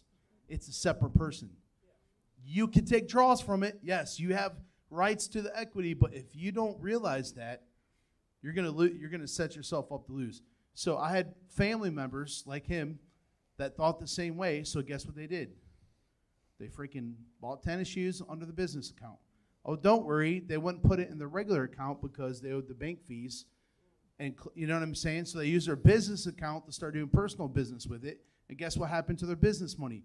Money that could have rolled over and sustained them through housing crisis and all these different dips. Guess what happened? There's nothing there because they didn't have an integrity line. So th- I know this isn't kingdom builders, but this is a huge thing. Keep personal personal, keep business business. You know what I'm saying? That's a big deal. Um, anytime I just want to hit on this this marriage thing. Anytime you have secrets, you're hiding money. That that's an you're hiding money. That's an indication your finances are going to fail. Huge red flag. Like it, it's like you can't even trust each other with with whatever it is. Like to get on that, like that that's a big deal. And it goes to tell the truth, tell it all, tell it first. Okay, I'm doing this, or I did this, or I made this mistake going through here. And when you, what's funny is when you actually get this together, it's actually such such liberating, like conversations. Like we sit there and we, we're going over our finances now, and we're like, man, in a year from now, like we could do this, we could do that. And listen, what happened to me for 10 years is the other side seems so complicated because it was all emotional, it was all emotional issues. when I actually got the emotions in order and I sat down, we sat down and looked at this and made the plan and did the Dave Ramsey thing years ago. We're like, wow, dude, we got it that quick. None of this stuff is as hard as it feels like when you're you feel under pressure. None of it's as hard as that. You go through this, tell the truth, tell it all, tell it first. And then now, because you're being vulnerable, it's not you don't go tell everyone your finances around the city. It's just like you go to the people that and you pull it in, and guess what you do? Next thing you know, that that pressure's off you, and now you realize, all right, now I'm clear headed enough to make s- smart decisions and not be based off emotions. Yeah. I've seen it so terribly, terribly done. Well, you know, we'll talk about that later. I don't want to drag it on, but but man, that she read the scripture earlier about integrity. That's a big deal. That is a huge deal. And if we don't have that, then what are we what are we building on there? Yeah, money should not be frustrating to you. That's right. It shouldn't. What makes money frustrating is mishandling it. And it makes you have a false identity. I'm going to hit on the no secrets. I was waiting on Tina to come back. Men, some of you men need to hear me, or even some just marriages need to hear me, period. There was a time where Tina could not get her spending under control. Okay? And this is the honest truth, man. This is this is honest truth. I took her bank account or took her bank card. And of course, the kickback is I need gas. I'll put gas in your car. Like you could come with a thousand excuses of why you need it. Why I might need something to drink at work. We'll, we'll stock up. You're going to have to cut the head off of the secret spending. Or it'll go from a snake to a dragon, just like Satan in Genesis to Revelation. It's only going to get worse. And it'll come to the point that secrets, biblically, how could David kill Goliath but couldn't control the desire of Bathsheba? Because he had nobody to talk to. And his secret desires ended up costing him something he loved dear in a best friend. Money will cost you relationships. It'll cost you friendships. It'll cost you marriage. The two leading causes for divorce is, is money and sex. And this is why the church, don't want to talk about it because really all the church wants to talk about is give me your tithes. I, we ain't mentioned tithes in an hour and a half teaching. Because once you figure out your love, tithing's it's easy. It's the easiest thing on the planet. Tithing is ten percent of your giving is the easiest thing on the planet, and is actually the most immature thing on the planet. Because the more you figure out your love, you can't stop but give. I've not given ten percent for years, over a decade. Even when I was mishandling money, I was still a giver. But I'm telling you, if you got secrets, get rid of them now. When do I start? Now. Right now. Right now. Don't have multiple bank accounts. The only way you should have a multiple bank account is literally your personal account and your business account. That's it. Your personal account and your business account. Your personal account and your business account. That's it. That's the multiple bank accounts. If you're married, don't have a his and a hers. We'll get stupid because you'll think, oh, this will work. Nope. You'll spend both of it. So you'll actually stop spending it when you can see it. When it all comes from the same well. Does that make sense? Okay. Can you imagine having a well and dipping one bucket out, or you have one well that has two outputs? And when you're not communicating, one's using the water when the other one's using the water, and then when one needs water, why is it dry? Because you didn't know what was coming out of this hose over here. Communication, communication, communication, communication. Amen. Um, let me hit on that. He didn't come to me like, you can't handle your debit card. I did. so I hit her with a hammer. I did. I did. I want I to did. clarify that because, like, Some of y'all thought that. You really did. Yes. No, in this room, some of y'all think I'm that kind of ex- beast. exactly. I'm not. yes. But I do run my house. Mm-hmm. And that got real quiet. there was a trust that I had in him that I was like, She was done I living like that. I can't I'm done it. living It's like this. prison. I don't want to be stuck in this anymore. It was an agreement. Like I can't have this anymore. So I did not have a debit card for probably two, two and a half years. Yeah. Until we felt like, Oh, I felt like I was in a place that I could be trusted with it, and he agreed. So it was a, an agreed upon thing. So. No, you don't get to go home and tell your spouse you can't handle this, so cut up their debit card. This That's is what Jimmy this said. is. Quit using my authority, man. Golly. I don't, don't use my authority with your kids and don't use my authority with your spouse. You know what I'm saying? Y'all don't know what we got going on in my home. It's not this, I'm a man, bow down. No, it's actually, I love her, so she submits easily. There's a lot of vulnerability here. But biggest thing is, over you know the 17 years we've been together, communication now is easy. Yeah. I didn't feel restricted by not having a debit card. I felt protected. I was okay with him knowing I'm really weak in this area and I think you can help me in this. It's That's vulnerability. vuln- it's it goes back to one thing again, a loving relationship. The love of God changes everything. It changes your marriage, it changes your finances, it changes your whole outlook on life when you realized how much you're loved and you respond in love. Amen. So let's look at some practicals as we finish up here tonight. Needs. Okay, needs. Say it with me, needs. I need this. Okay, I need this. I got to have this to function in life. Okay, the first needs when money hits my hands, the first budget for me. Okay, it, this is going to be backwards for other people. I'm just telling you what works for me, what works for my apostle, what works for my brothers, what works for the leadership of this house. Money comes into me. Tithes, offerings, honor to spiritual authority. Tithes. Easy. I say like this I don't operate on the tithe. If I'm in a church service, I would never go into a restaurant and dine and dash. I would never feast from the, and, and people make fun of me. I go preach at churches. I've had this happen recently. Oh, look at Lovejoy writing into himself. No, I'm not. I'm writing into what happened in the room. I, I just got to be a vessel here today. What I don't know what your honorarium is, what you're going to give me. I don't care. I'm sowing in God was here. So I'm honoring that. And if you want to call that tithes, you call that tithes. You want to call that offering, you call that an offering. I give into God's presence. When He is present, I sow into that. No matter where I'm at. Kenneth Hagin style. I don't come into anybody's house, eat your food, and not, not honor. He sets the table. I'm going to honor into it. Now, the next thing, honor. Honor this. I'm saying this again, and I'm going to say it until people begin to get it.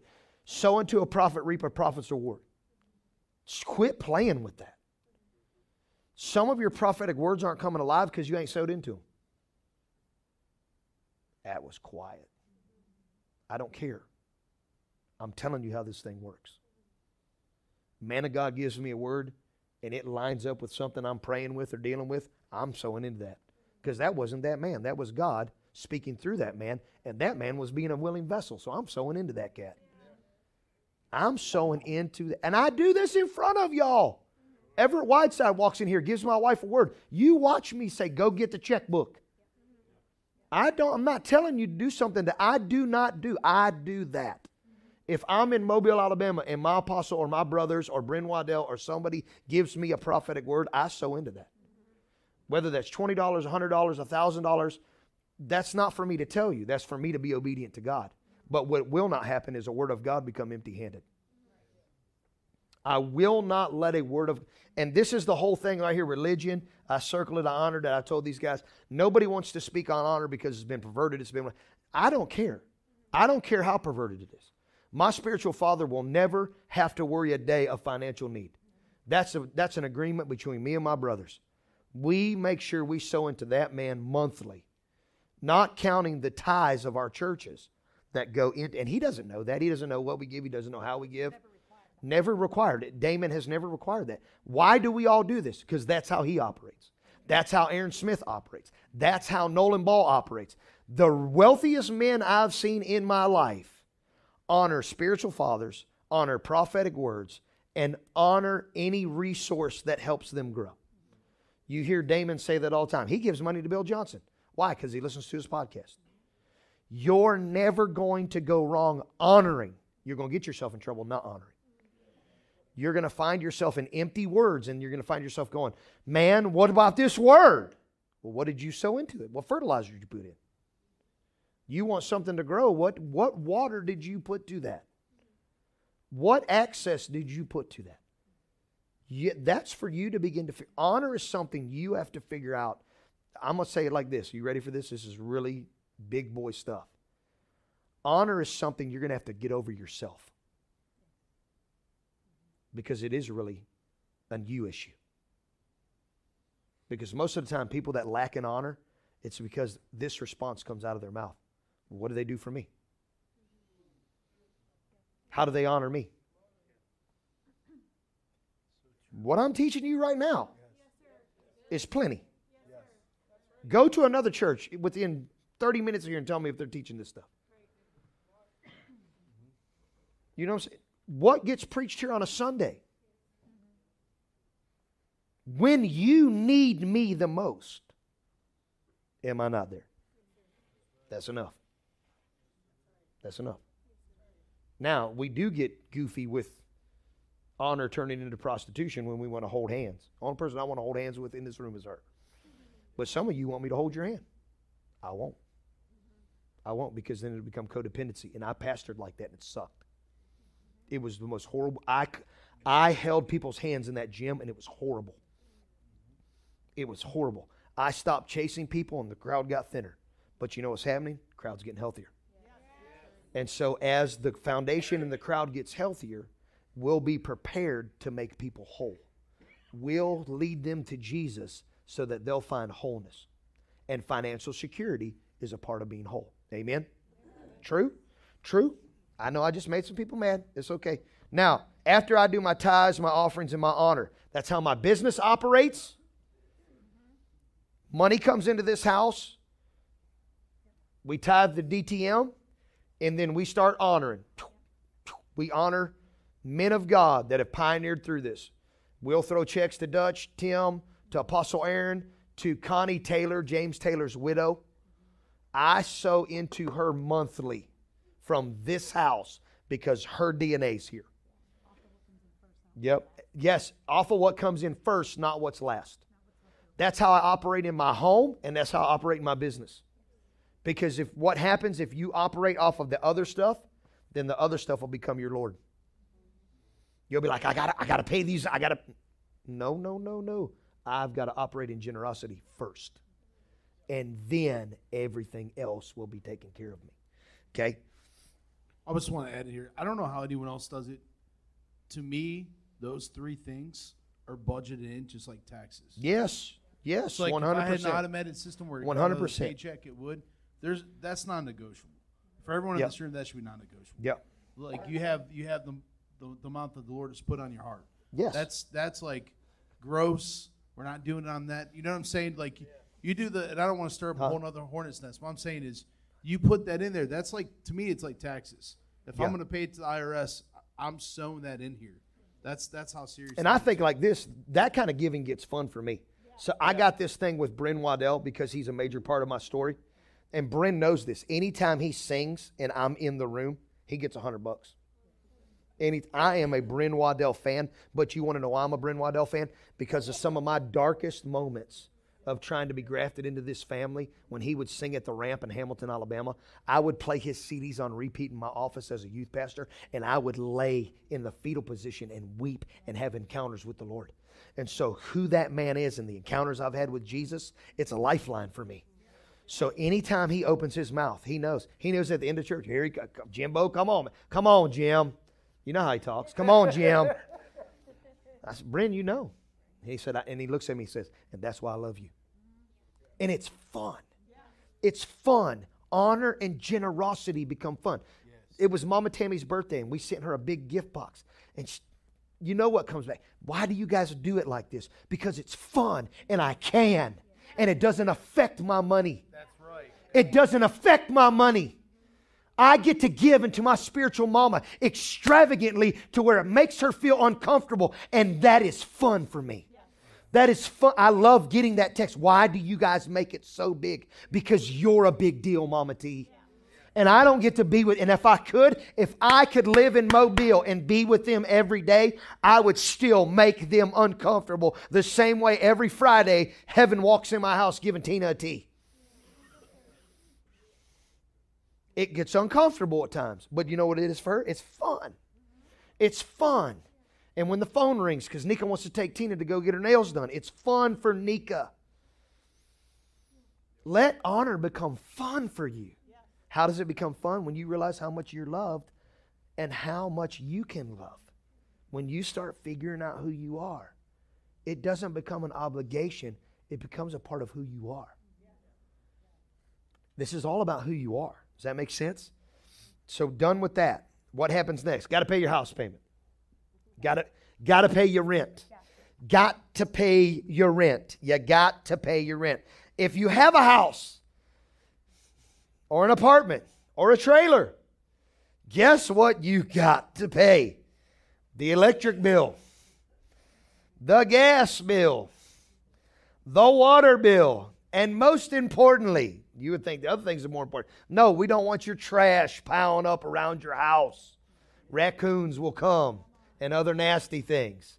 Okay? Unless you're So, Red Fox, you can just burn in the backyard. burn it in the We do not do that though. We do not do that. Yeah, sure. So man away, folks. Repent. Now, the next thing you have to pay, you got to go to work, right? So you got to pay your car payment. Now, the next question is do you're the one that's frustrated with money, not me. So I'm just asking you these questions. Do you have to have that car? Because before we got to the van and the truck we have now, I drove some raggedy minivans. I heard him coming in his truck minutes down the road. Oh no! Listen, You- none of you were no, none of you were there for the Jim Bob truck, the white F two fifty that I bought for fourteen hundred bucks, four by four, when we first started dating. Dude, when I would pull up to the church I youth pastored at, they would be in prayer in the church, and Matt and Heather Stahl would be like, "Yep, Jimbo's here." Yep, over the church sound system. Wah, wah, wah, wah, wah, wah, wah, wah, wah. Do you need a car? Yes. Do you need that car? When are you tired of fighting with your spouse over money? Why does the car mean more than him? Why does the car mean more than her? Why does it, what you drive, mean more than your peace? Once again, budget's all about you. Do you need a car? My God, yeah. And you need a reliable one. Do you need two? I don't know. You're going to have to figure that out. Because there was a point, it was hard, but we just had one. We went from two to one. Then when we went to two, we had a nice minivan, town and country, with movies in there for the kids. And then I drove the green Ranger Danger that y'all saw. That when Cody was working on it one time, he's like, You have a very good relationship with God, don't you? And I said, I think so. He said, No, no, no. Come under this truck and look. the yep, you remember one of the wheels was being held on by about that much metal. He said, I don't want to know how long you have been driving this truck like this, but we are going to have to weld this back together ASAP tonight, or you're going to end up in a ditch and maybe die. So, but I drove that. And me and Dakota went to work, listened to Charles Johnson and the revivals, not on a seat. There was no CD player in that truck. Tape cassette in that truck in 2012. I'm talking tape player, side one is done, wouldn't even flip over. You had to hit eject, flip it over. And that's how me and a spiritual son went to work together. When he wasn't making all that money and was having to ride with his spiritual father to work, and I did blue collar work for about what, two, three months, and you were like, thank you. Oh, what do you mean, Dakota?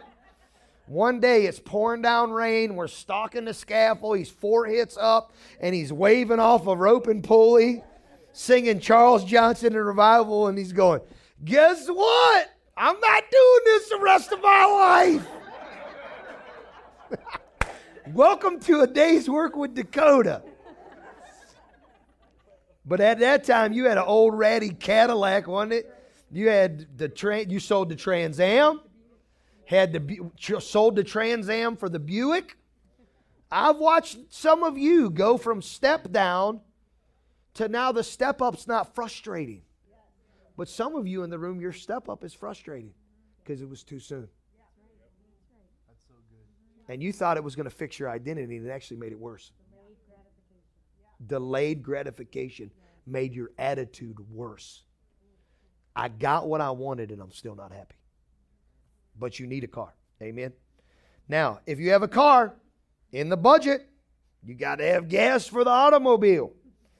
You don't have to have gas for extra running around. You got to have gas to get back and forth to work. This is your budget. Phone. Do you need a phone? Yes. But do you need that phone? If the iPhone 11 works, you ain't got to go buy the iPhone 15. And I know I'm saying that holding up a new iPhone 15. My iPhone 11 was broke, and I'm getting phone calls in the hospital yesterday, and my phone wouldn't work. It hasn't worked for the last year on regular. And I'm getting private conversations, and I'm on the speakerphone in the hospital, and Tina's like, no, no, we done. So I waited for over a year to replace my phone that had been paid off for several years took my old phone in that don't work. They gave me 800 bucks for my old phone. And I actually only paid 120 for the brand new iPhone 15 that's been out a week. She got excited. I'm like, I don't care. I don't give a flip. I would rather have a flip phone if I didn't have a thousand emails a day.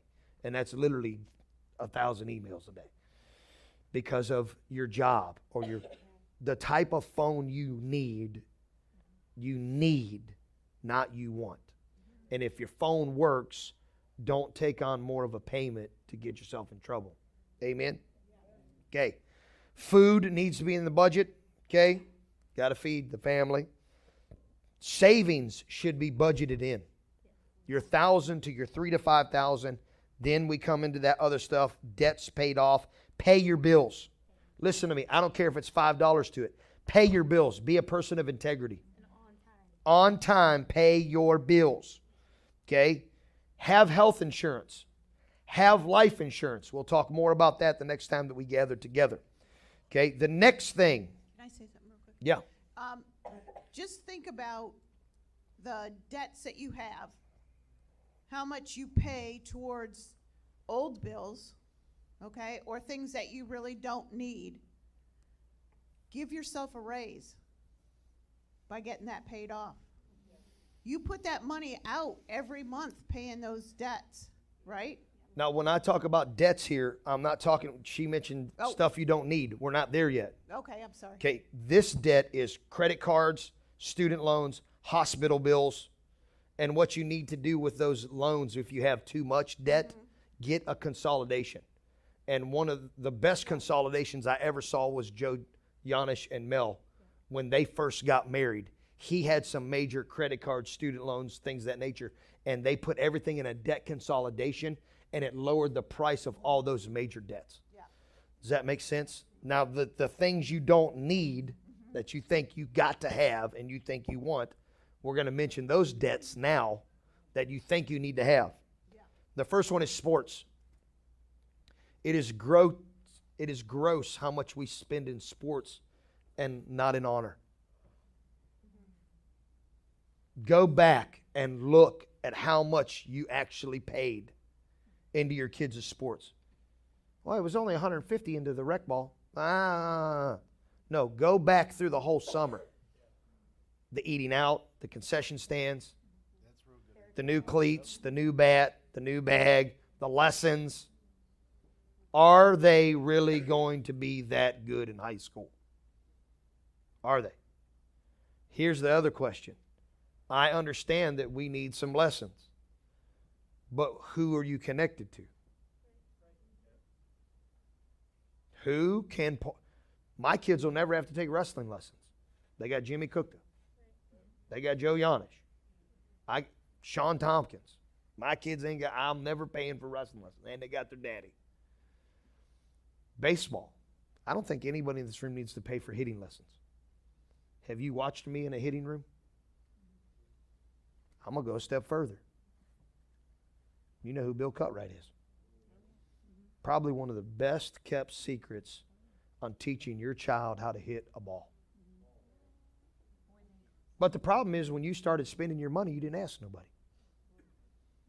He's going to be real bashful about it, but I've seen him. He's one of the best. He's, he's one of the best. But you don't ask because you don't want anybody to see your money. The only thing that nobody in this place can teach is softball pitching. And at the end of the day, we have to ask ourselves is that the direction our child's going? If it is, you sow in that to the degree that, and this is what I did. I'm a coach, right? So I'm not an idiot. Justin's not an idiot. I, I sent Sissy to lessons for about a year and a half, and I watched everything the coach taught. Then guess what? Thank you for teaching me. Yeah. That's good. And so now I do all the drills that Stephanie did, and I'm teaching them to Sis, and now I'm teaching them to a girl named Mallory. What do you want to do with your money? It's crazy the obligation that we have to sports that we don't have to the kingdom. It's it's crazy the same excitement. We have more excitement for our kids' athletics than we do revival. Track back at how much you're actually spending in your kids' athletics and make sure it's their path. Trenton no longer plays football. T Bone's not going to play football next year. People will be like, why? He's a good football player. It's not his path. Takes up too much time, takes up too much resources. He's not playing Division One or Division Two college football. Could he be a decent high school football player? He could. Does he really need to put all of his time, effort, and all? No, he doesn't. Because you know what I told him? Man, if you play high school football, guess where we can't go in August? Where? Alabama. Matter of fact, from June till November, you're probably not going with us. You'll stay here. Whoa. What became a priority? The kingdom. Does that make sense? I'm not telling you don't have your kids play sports. I'm asking you to finally take a look at how much money you're spending. Be wise when it comes to putting your kids in athletics and don't get trapped in the snare of something called travel ball or what's the new volleyball thing that everybody's going buck wild over? Club JO something. You got to play JO. You got to play JO. No, you don't. No, you don't. God has your path planned out for you. Sissy did not go to JO this summer and starts on the volleyball team. She'll be fine if that's the plan that God has. You know what she goes to? Open gyms by the high school coach that is free. Free, free, free, free, free. Right now, Nate, Toby, Buggy, all these kids are going two times a week to baseball with the high school baseball coach, and it's free. And, and they're building what? Relationship with their actual coach.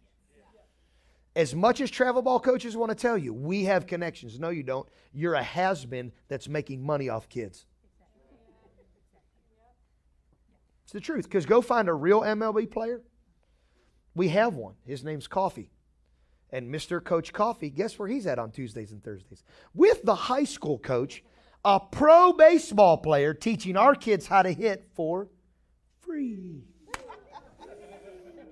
or you can play Johnny that played Ashland College baseball, who is at the Diamond Boys or the Longhorns. Do the kids need those kind of competitions? They do. They do. But not at the cost of you fighting or trying to rob Peter to play Paul or you not paying your tithes. So Johnny can play a sport and have the best bat that he's not going to play professional at.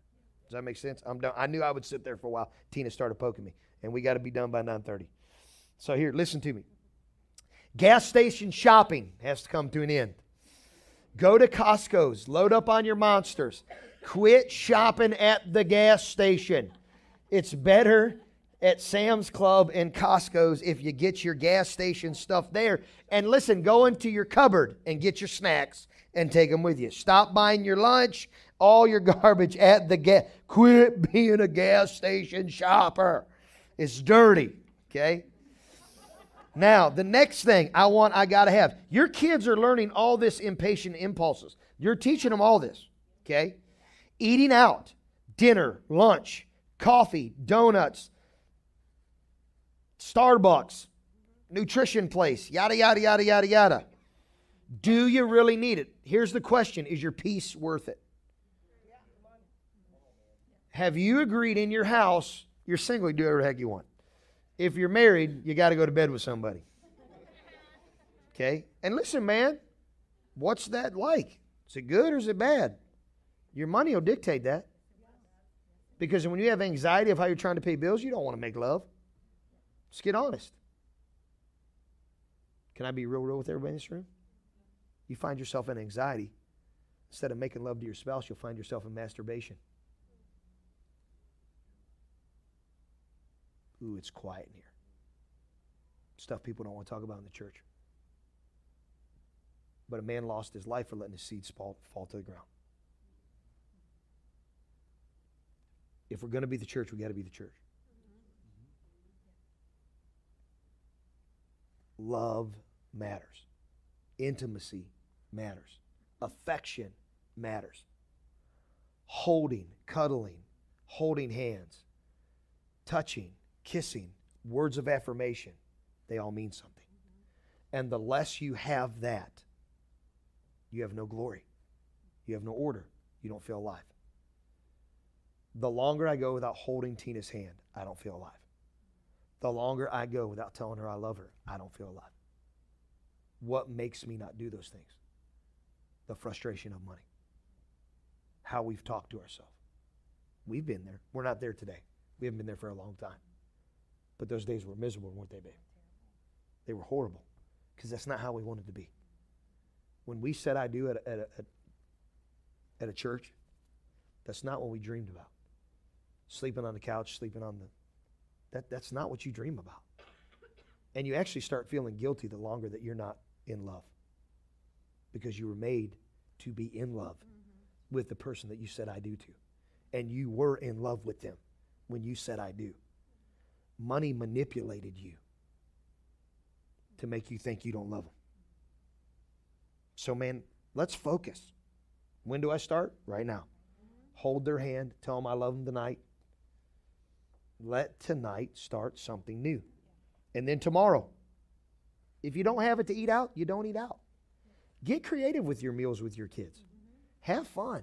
Make creative stuff. Chili dog night, tater tot night, all these different nights. Have fun. Make pizza night. Like, have fun. Make your food fun. Make your dinners fun. And, and plan for what you have going on. Yes, if you have If sports. you are, if you are busy all week long, because sports usually is six to seven days a week now, if your kid is in it, plan for that. If you know it's going to be a late night, I don't always want to make casseroles and have stuff in the crock pot, but you have to do it. Yeah, I just want to say with that too. Um, Joe and Mel are the best examples of that. Not to embarrass you guys, but uh, they it, it became a we we started this talk talk a Tuesday joke a couple of years ago, and it's kind of like an inside fun thing where we shake our knees and run around. It's just like this. if you know our personalities, it's just you've walk. If you ever see us walk at church and clap our knees, it's it's an inside taco joke to Joe and Mel. It's not Right, right. You're like he's got another tick. Well, I got enough already. I didn't need another one. But um, they actually budget to do that with us, and we don't do it all the time. There's sometimes where like, hey, want to get Mexican? They're like, no, we can't. It's not a budget. That's that's not. There's not never one time that's ever been like looked down upon them because they're being responsible for that. In fact, what it does is just creates other opportunities. Hey, you guys want to go to Sunny Lake? Want to meet Trail Lake? Yes, Or, there's you know, free we'll have things to do. Play together. Free fun things to do. Free Yes. fun things to do. So like that, I just want to throw that out there. You, it's not. Don't feel the social pressure like you're going to be left out because you can't. You don't have the extra money to go to eat or Applebee's after church or whatever it is. Like that's not. We're way beyond that in this house. But listen, the things that I'm saying about I want, I got to have, make your envelopes. Yeah. If you don't have spending money, if you're not ready to be able to swipe your card and use your cash to do this stuff, start, do the Dave Ramsey thing. Make envelopes and listen, make that fun with your kids and reward yourself that way. Even watch them start putting some of their money towards going. My, my kids now have started, like when we go out to eat or go somewhere, we were at the zoo. I came back from the bathroom. Taylor and Buggy were eating. It's like, how did you get food? She's like, I bought it. What? Yeah, I bought mine and Buggy's lunch. Okay. All right. H- how did that happen? They didn't wait on dad. They didn't wait on mom. They have managed their own money now. Sometimes I don't even know what kind of money they have. Ed. That's kind of scary. In their, I know what they have in their bank accounts, but I don't know what they have personally.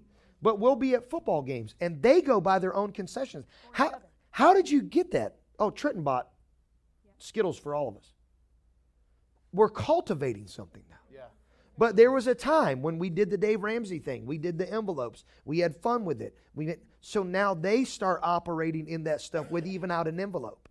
And there may be a day when they get married they need that. Okay, but all this stuff that I'm saying here is not a no-go. I'm just saying the needs have to be done first. Once you get your thousand, throw a dollar here, throw a five here, throw a ten here. You throw this money away anyway, and the more we become cashless, the scarier it's going to get of how fast our money goes. So in that, like when I talked about honor, and some of you are probably thinking like, I don't have money to honor. You know what we did? We went without cable for years so we could honor Apostle D, and that was before I had his phone number. And let me say, Josh, and I've shared this so many times. Josh and Victoria Bell, they didn't have the money to honor us, so they would they asked us over for dinner, Yeah, and it was it sub became a fun sandwiches. thing, sub sandwiches. So that was their And that, honor. That became just our thing with them. We'd always get together for sub sandwiches. There's ways to still operate in honor without money. know where your money's going cable tv netflix hulu disney plus spotify those are i wants they're not needs that little $10 could be sowing into your taking your kids to your movies and i know you're thinking like i need this right now i'm telling you man there, when we went without cable you know what was fun for us? We would go down to the library and get free dvds our kids loved going to the and picking out video games and dvds they had a blast with that. Okay, but we went for years of doing that to now, like we have Disney Plus and Netflix and Spotify, and we're not fighting. All of this is not corrupting you. This is not a gavel strike. I want peace in your homes. I want life to be fun for you because the start of this was the glory of God as man fully alive. But on- Shopping. But on Sorry. that, hold on. With all those subscriptions, you need to look at your monthly statements and find out what you're subscribed to that you're not actually using. Yes, I what are you on a not bit using? earlier. Even a thing like Planet Fitness. I know you're aspiring because the first of the year came around and you signed up, but you haven't been for two months. Cancel it. I'm serious. You haven't watched a, show on Hulu for two months because you only signed up for it because this show was only on it. Now you're not using it. Cancel it. This guy over here gets Disney Plus when there's something good on, like Mandalorian, and then once he watches it, he cancels his subscription. You're done. If if you're not using it, get rid of it. Okay? If you're not using it, get rid of it. Shopping, clothing, home decor. Don't keep up with the Joneses. We talked about this a lot, okay, inside of uh, emotional spending, but you need to revisit that. What are you buying? You know what I'm saying? I can't go to Walmart by myself. Listen, I can't. I always come back with something I didn't need. Okay? The little deals in the aisleways get me. Okay? When the marketing guy came up with the ideas for the aisleways, it gets me. So even when she's with me, I'll be like, look, candles for $4.99. I don't say $4.99, I say four bucks. She's like, no, Jimmy, they're five. No, it's four. The 99 means something. I'm the guy that disrespects the cents, but the cents add up. Okay? So, in that, when you see people buying a bunch of stuff, did they buy it or was it given to them? This is where relationship matters. Find out what's going out in the world. I told you guys about my Nike collection. I'm not spending that money. That stuff's being given to me. Why is it being given to me? I believe it's because of the honor that I operate in. Okay, entertainment, movies, fairs, amusement parks. Start putting that money aside. Don't put yourself in trouble over that. She already talked about gym memberships, liberties, and addictions. If you're fighting over money at home, no liberty. No liberty. None. Don't. Don't. Not whatsoever. And if you have an addiction to something, what's an addiction? Something that you can't live without. We're not going to be stupid and talk about like heroin or meth or if you have that struggle, pain prescriptions, things that you need to you get help. I'm talking about we get addicted to caffeine. We get addicted to buying a name brand of coffee. We get addicted to having a certain place to eat at lunch. We get addicted to food. We get addicted to all these little silly. I, I got to have it. I got to. You've said it. I got to have it. I got to have it. No, you don't. There's nothing you have to have. There's not a food. There's not a drink. There's not alcohol. There's not a cigarette. There's there's nothing that you have to wake up every day and say I have to have. You bought into a lie about yourself. And if that is happening, you wake up and say I got to have this. Like if you have bought Dunkin' Donuts every single day, break the cycle. Go get you a McDonald's cup of coffee that pretty much almost tastes the exact same.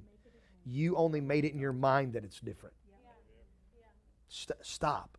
Stop. It's not the best. No, stop. Come, have you seen the movie Elf? He takes her in because he loves her.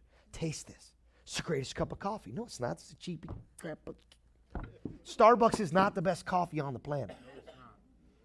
Dunkin' is not the best. Quit telling yourself it's the best coffee on the planet. It's, stop with the pulp and the nutrition and the. It's not the greatest thing on the planet. Abba is the greatest thing on the planet. And how did I wake up in the morning without talking to him? How did I not start my morning without worshiping him? He orders our footsteps. Amen. Car payments, we already talked about this. The new car, do you have to have that car? Vacations. Joe and Mel's another one. We invited them on vacation, I think it was two years ago, and they came up to us and said, We can't. We can't. Do not. If you're not fulfilling the needs, vacation's just out. Go to Lake Erie. Go to Hocking Hills. There's places right here. There's one tank trips. You know what I'm saying? A weekend getaway at a. Our kids, when they were little, just loved going to a hotel with a swimming pool. It was nuts.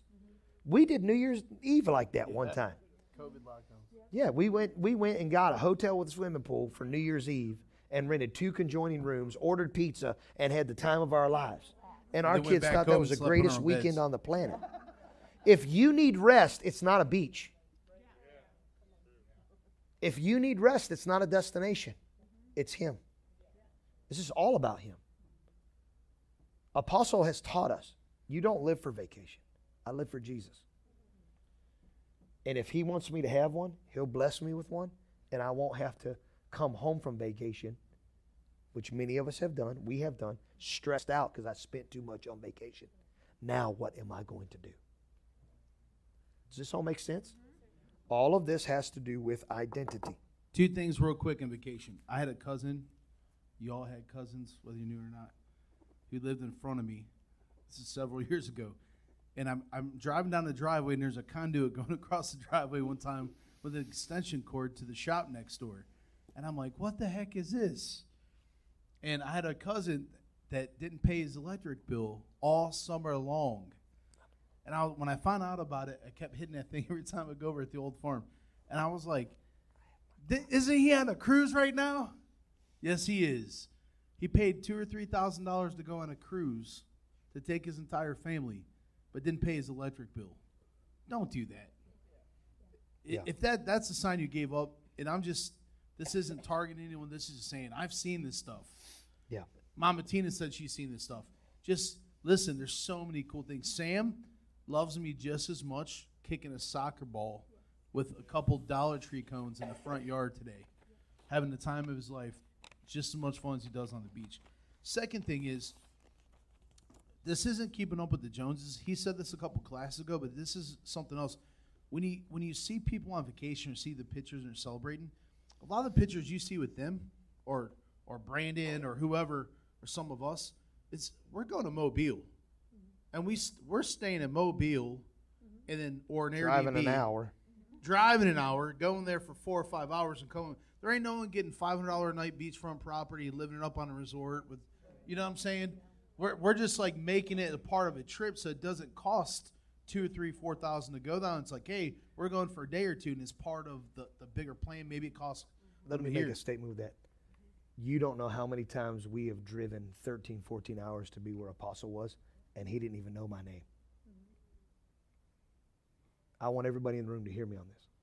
You have no idea how many times me and her and my kids and youth groups and other kids drove places where nobody knew our name, nobody knew who we was. We didn't have a reserve seat. We waited in line. And now we go to the beach eight to ten times a year because of her. It ain't even got nothing to do with me. It's because when she goes and she sings, it's all paid for. We don't pay for it. So I keep telling you if you want some of the things that you see us have, it was honor that got us there. And it's honor that's going to keep us there. And it still is not easy. I have to drive 16 hours now to see my spiritual father. Six, and it's worth it every time. Every time it's worth it. And now it's gotten to the point where I'm able to take many of your kids. And your kids are going to Mobile and being in revival services where we used to have to charge kids $400. Your kids are going for 40 bucks.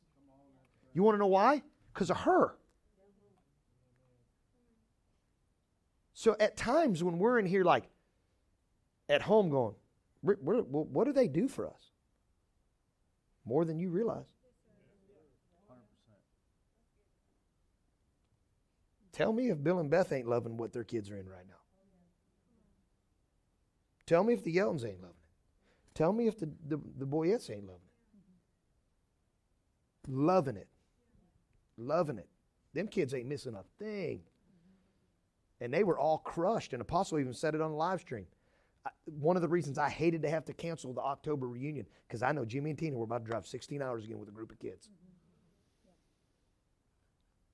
And I just want to say on that note, like y'all have no idea what this man does for these kids on these trips. He gets up early, first one awake, last one asleep. When everybody else is resting in the afternoon, he's running errands to get your kids fed, get waters, get everything. Like it's it blows my mind. I tell him all the time, like we can let other people do this, but he wants them to be able to enjoy the trip and be rested. So he wears himself out. I just I had to throw that out there. Because when yeah. people go with me, I know that they don't get a reserved seat. And when B drives through the night with me, mm-hmm. he don't get a reserved seat. And they're that man right there, and this man and Cookie and other guys that have driven your kids through the night to make sure Steph, to make sure your kids are safe. I want to make sure they're well rested and that they receive everything Holy Spirit because I'm wired different. I'm just, I'm just, I've got a, I have no off switch. So when you think about that, about what are we honoring into? I'll tell you what we're honoring into. What they have in Mobile, we will have one day. And I don't care if he's got to keep shrinking it down till we find that crew that says, okay, I'm all in with this. And we've got it in these kids right now. Yes. Don't take that for granted. No, With this small group no. of kids, y'all. No, we're, we're going to get it. We're going to get it. Till everybody believes it, we're going to get it. Till everybody believes it, I'm not going to stop. That's how persistent I am in believing in what this is. Till we get the handful that the foundation is so solid, Abba goes, All right, now I can. I'm ready. I'm ready. So, I, I just want to say real quick, I'm a witness to this. This is the first time I went to camp because it's changing of the jobs this last year, and I was blown away. This man picking up the coolers, ice, and it, when it's hundred degree heat out there. In addition to all the pouring into, speaking, prophesied, teaching, all that stuff, and so we see it every Monday, Wednesday with Legacy Academy here. I'm just telling you, I know, I know you guys are probably thankful, but I, I don't know at the level of gratitude's probably to the level of output. Is all I'm saying. And I'm not shaming anyone in the room. Don't hear what I'm saying. I'm saying I'm I every time we're gonna have it again tomorrow, and my eyes are gonna be open to another dimension of like how much they do and how much this house does for your kids. And I'm sitting there, and Steph and I have talked about in the office, like, man, if I was 14 in Legacy Academy, what would I look like at 30 as a prophet? man, my God. I didn't get saved at 29, and I had to like people told me not to prophesy. Like Yeah. you know what I'm saying? Yeah. These kids in in the the atmosphere, man, I'd be I'd be doing cartwheels every morning, dropping my kids off to say. And I'm not saying you guys aren't thankful. I'm just saying this is a big deal. I I'm my kid isn't even there yet. He's four years old, but I can't wait for him to enter in Legacy Academy. So I'm Yeah. I'm sowing into your kids Yeah. supporting them. they're paving the way and they're going to be teaching him five, ten years from now, however that works. So, man, this whole house, it's it's a much bigger deal than what we think, and they do so much. Hey, I got wanted to say something thing. on the vacations thing real quick.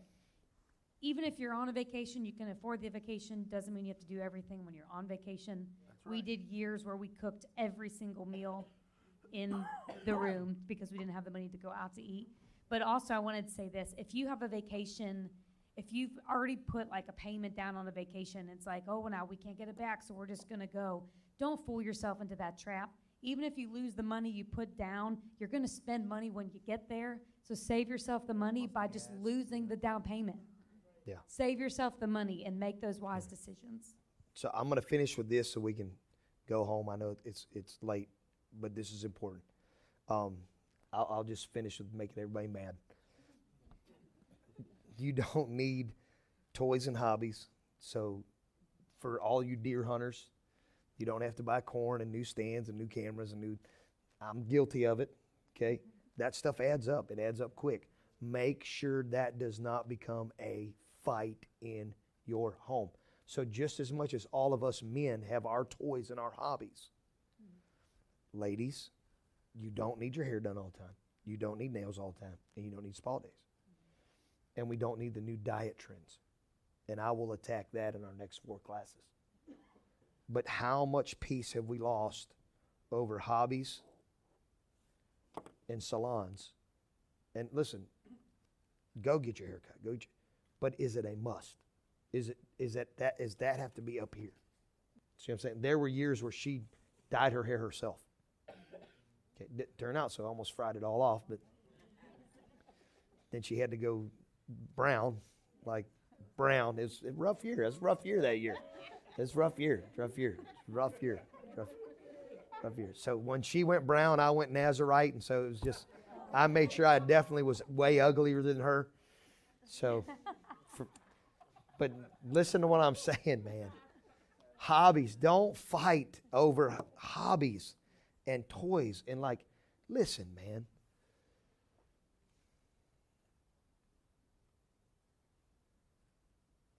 Daughter's in the room. I know what it means to get your hair done, get your I know what that stuff means. But it doesn't heal it. And, gentlemen, even if you give in and say, go get it done, you and her being whole. You know what I think I learned in the years that she couldn't go get her hair done? I think that's when we really started finding out who we were. And it wasn't shortly after that is when we started our ministry, got connected to Apostle D. When we finally got to a place like realizing, like, that's one thing I could say about the Nazarite vow. I got to a place where I said, I don't need anything. I just want God. And it was in the Nazarite vow I started to find myself. But I wasn't healed until beloved identity came.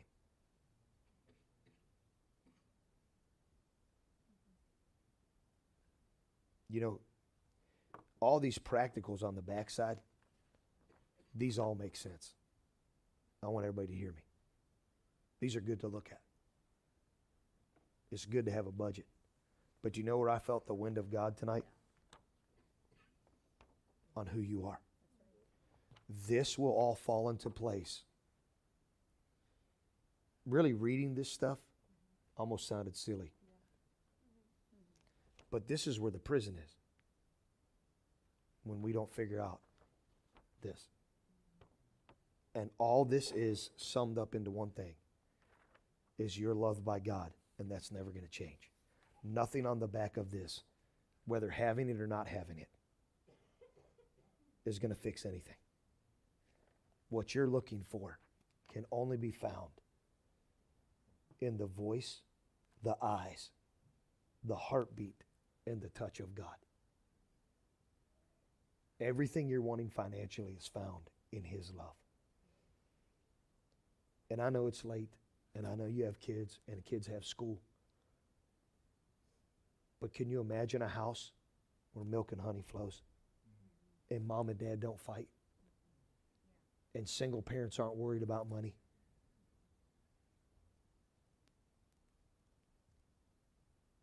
Instead of thinking about you in this moment, I want you to think about your kids. What have they heard mommy and daddy say to each other over a piece of paper? That even when the money came, it still didn't fix what was going on in your heart. I want you to have money, and I want your money to have order, and I want you to find a budget. But most importantly, I want you to find the love of God that will change your life forever. And as you find that love, honor, honor, honor what led you to that love. Because that's the sweet spot. I am thankful for my Lord and Savior Jesus Christ. But if you were to sit down and ask my parents and Tina's parents, Nana will tell you right now, she is thankful that me and Tina found Damon and Tammy Thompson. At holidays, she'll look at me and go, I'm thankful that you found Damon. Because it gave me a mom that I didn't have and a dad that I didn't have. That my inner frustrations messed up money, messed up relationships. And I'm thankful that God puts the right people in your path to help you find who you are. And as you let them show you who you are, all your dreams will start coming true. Because all of your treasure is found in you. I've said it in here, I don't know how many times in Corinthians. Though you look like a common jar of clay, inside of you is a great treasure. But how do you discover that treasure? Scripture goes on to say this don't quit. So tonight is not about shame. Tonight is about don't quit. Tomorrow you get to retake the test. And before you take the test, guess who you get to talk to? The teacher. And his name is Jesus. And he'll give you all the answers. The same way he gave my mom the answers to lose weight is the same way he'll give you the answers to financial success. And then the next thing we get to tackle is our health. And I believe a year from now, there's going to be a lot of change in this room. Can I just leave you with this? I don't have to pray over you. You just have to believe this. I believe in you. I believe in you. I believe in you. I believe in you. This leadership believes in you. And God believes in you. Now, will you believe in you? If that's the case, then with prosperity and health, let's change the world. Amen. All right. I love you guys. This is an example spreadsheet to help you kind of get started. There's also apps. Dave Ramsey, look up Dave Ramsey's website. Your iPhones have apps for budgets. Dive into that stuff and have fun with your money. Amen. Thank you for listening to this message from the North Gate. If you would like to donate to this ministry, please go to www.thenorthgateoh.com and click on the link at the bottom of the homepage.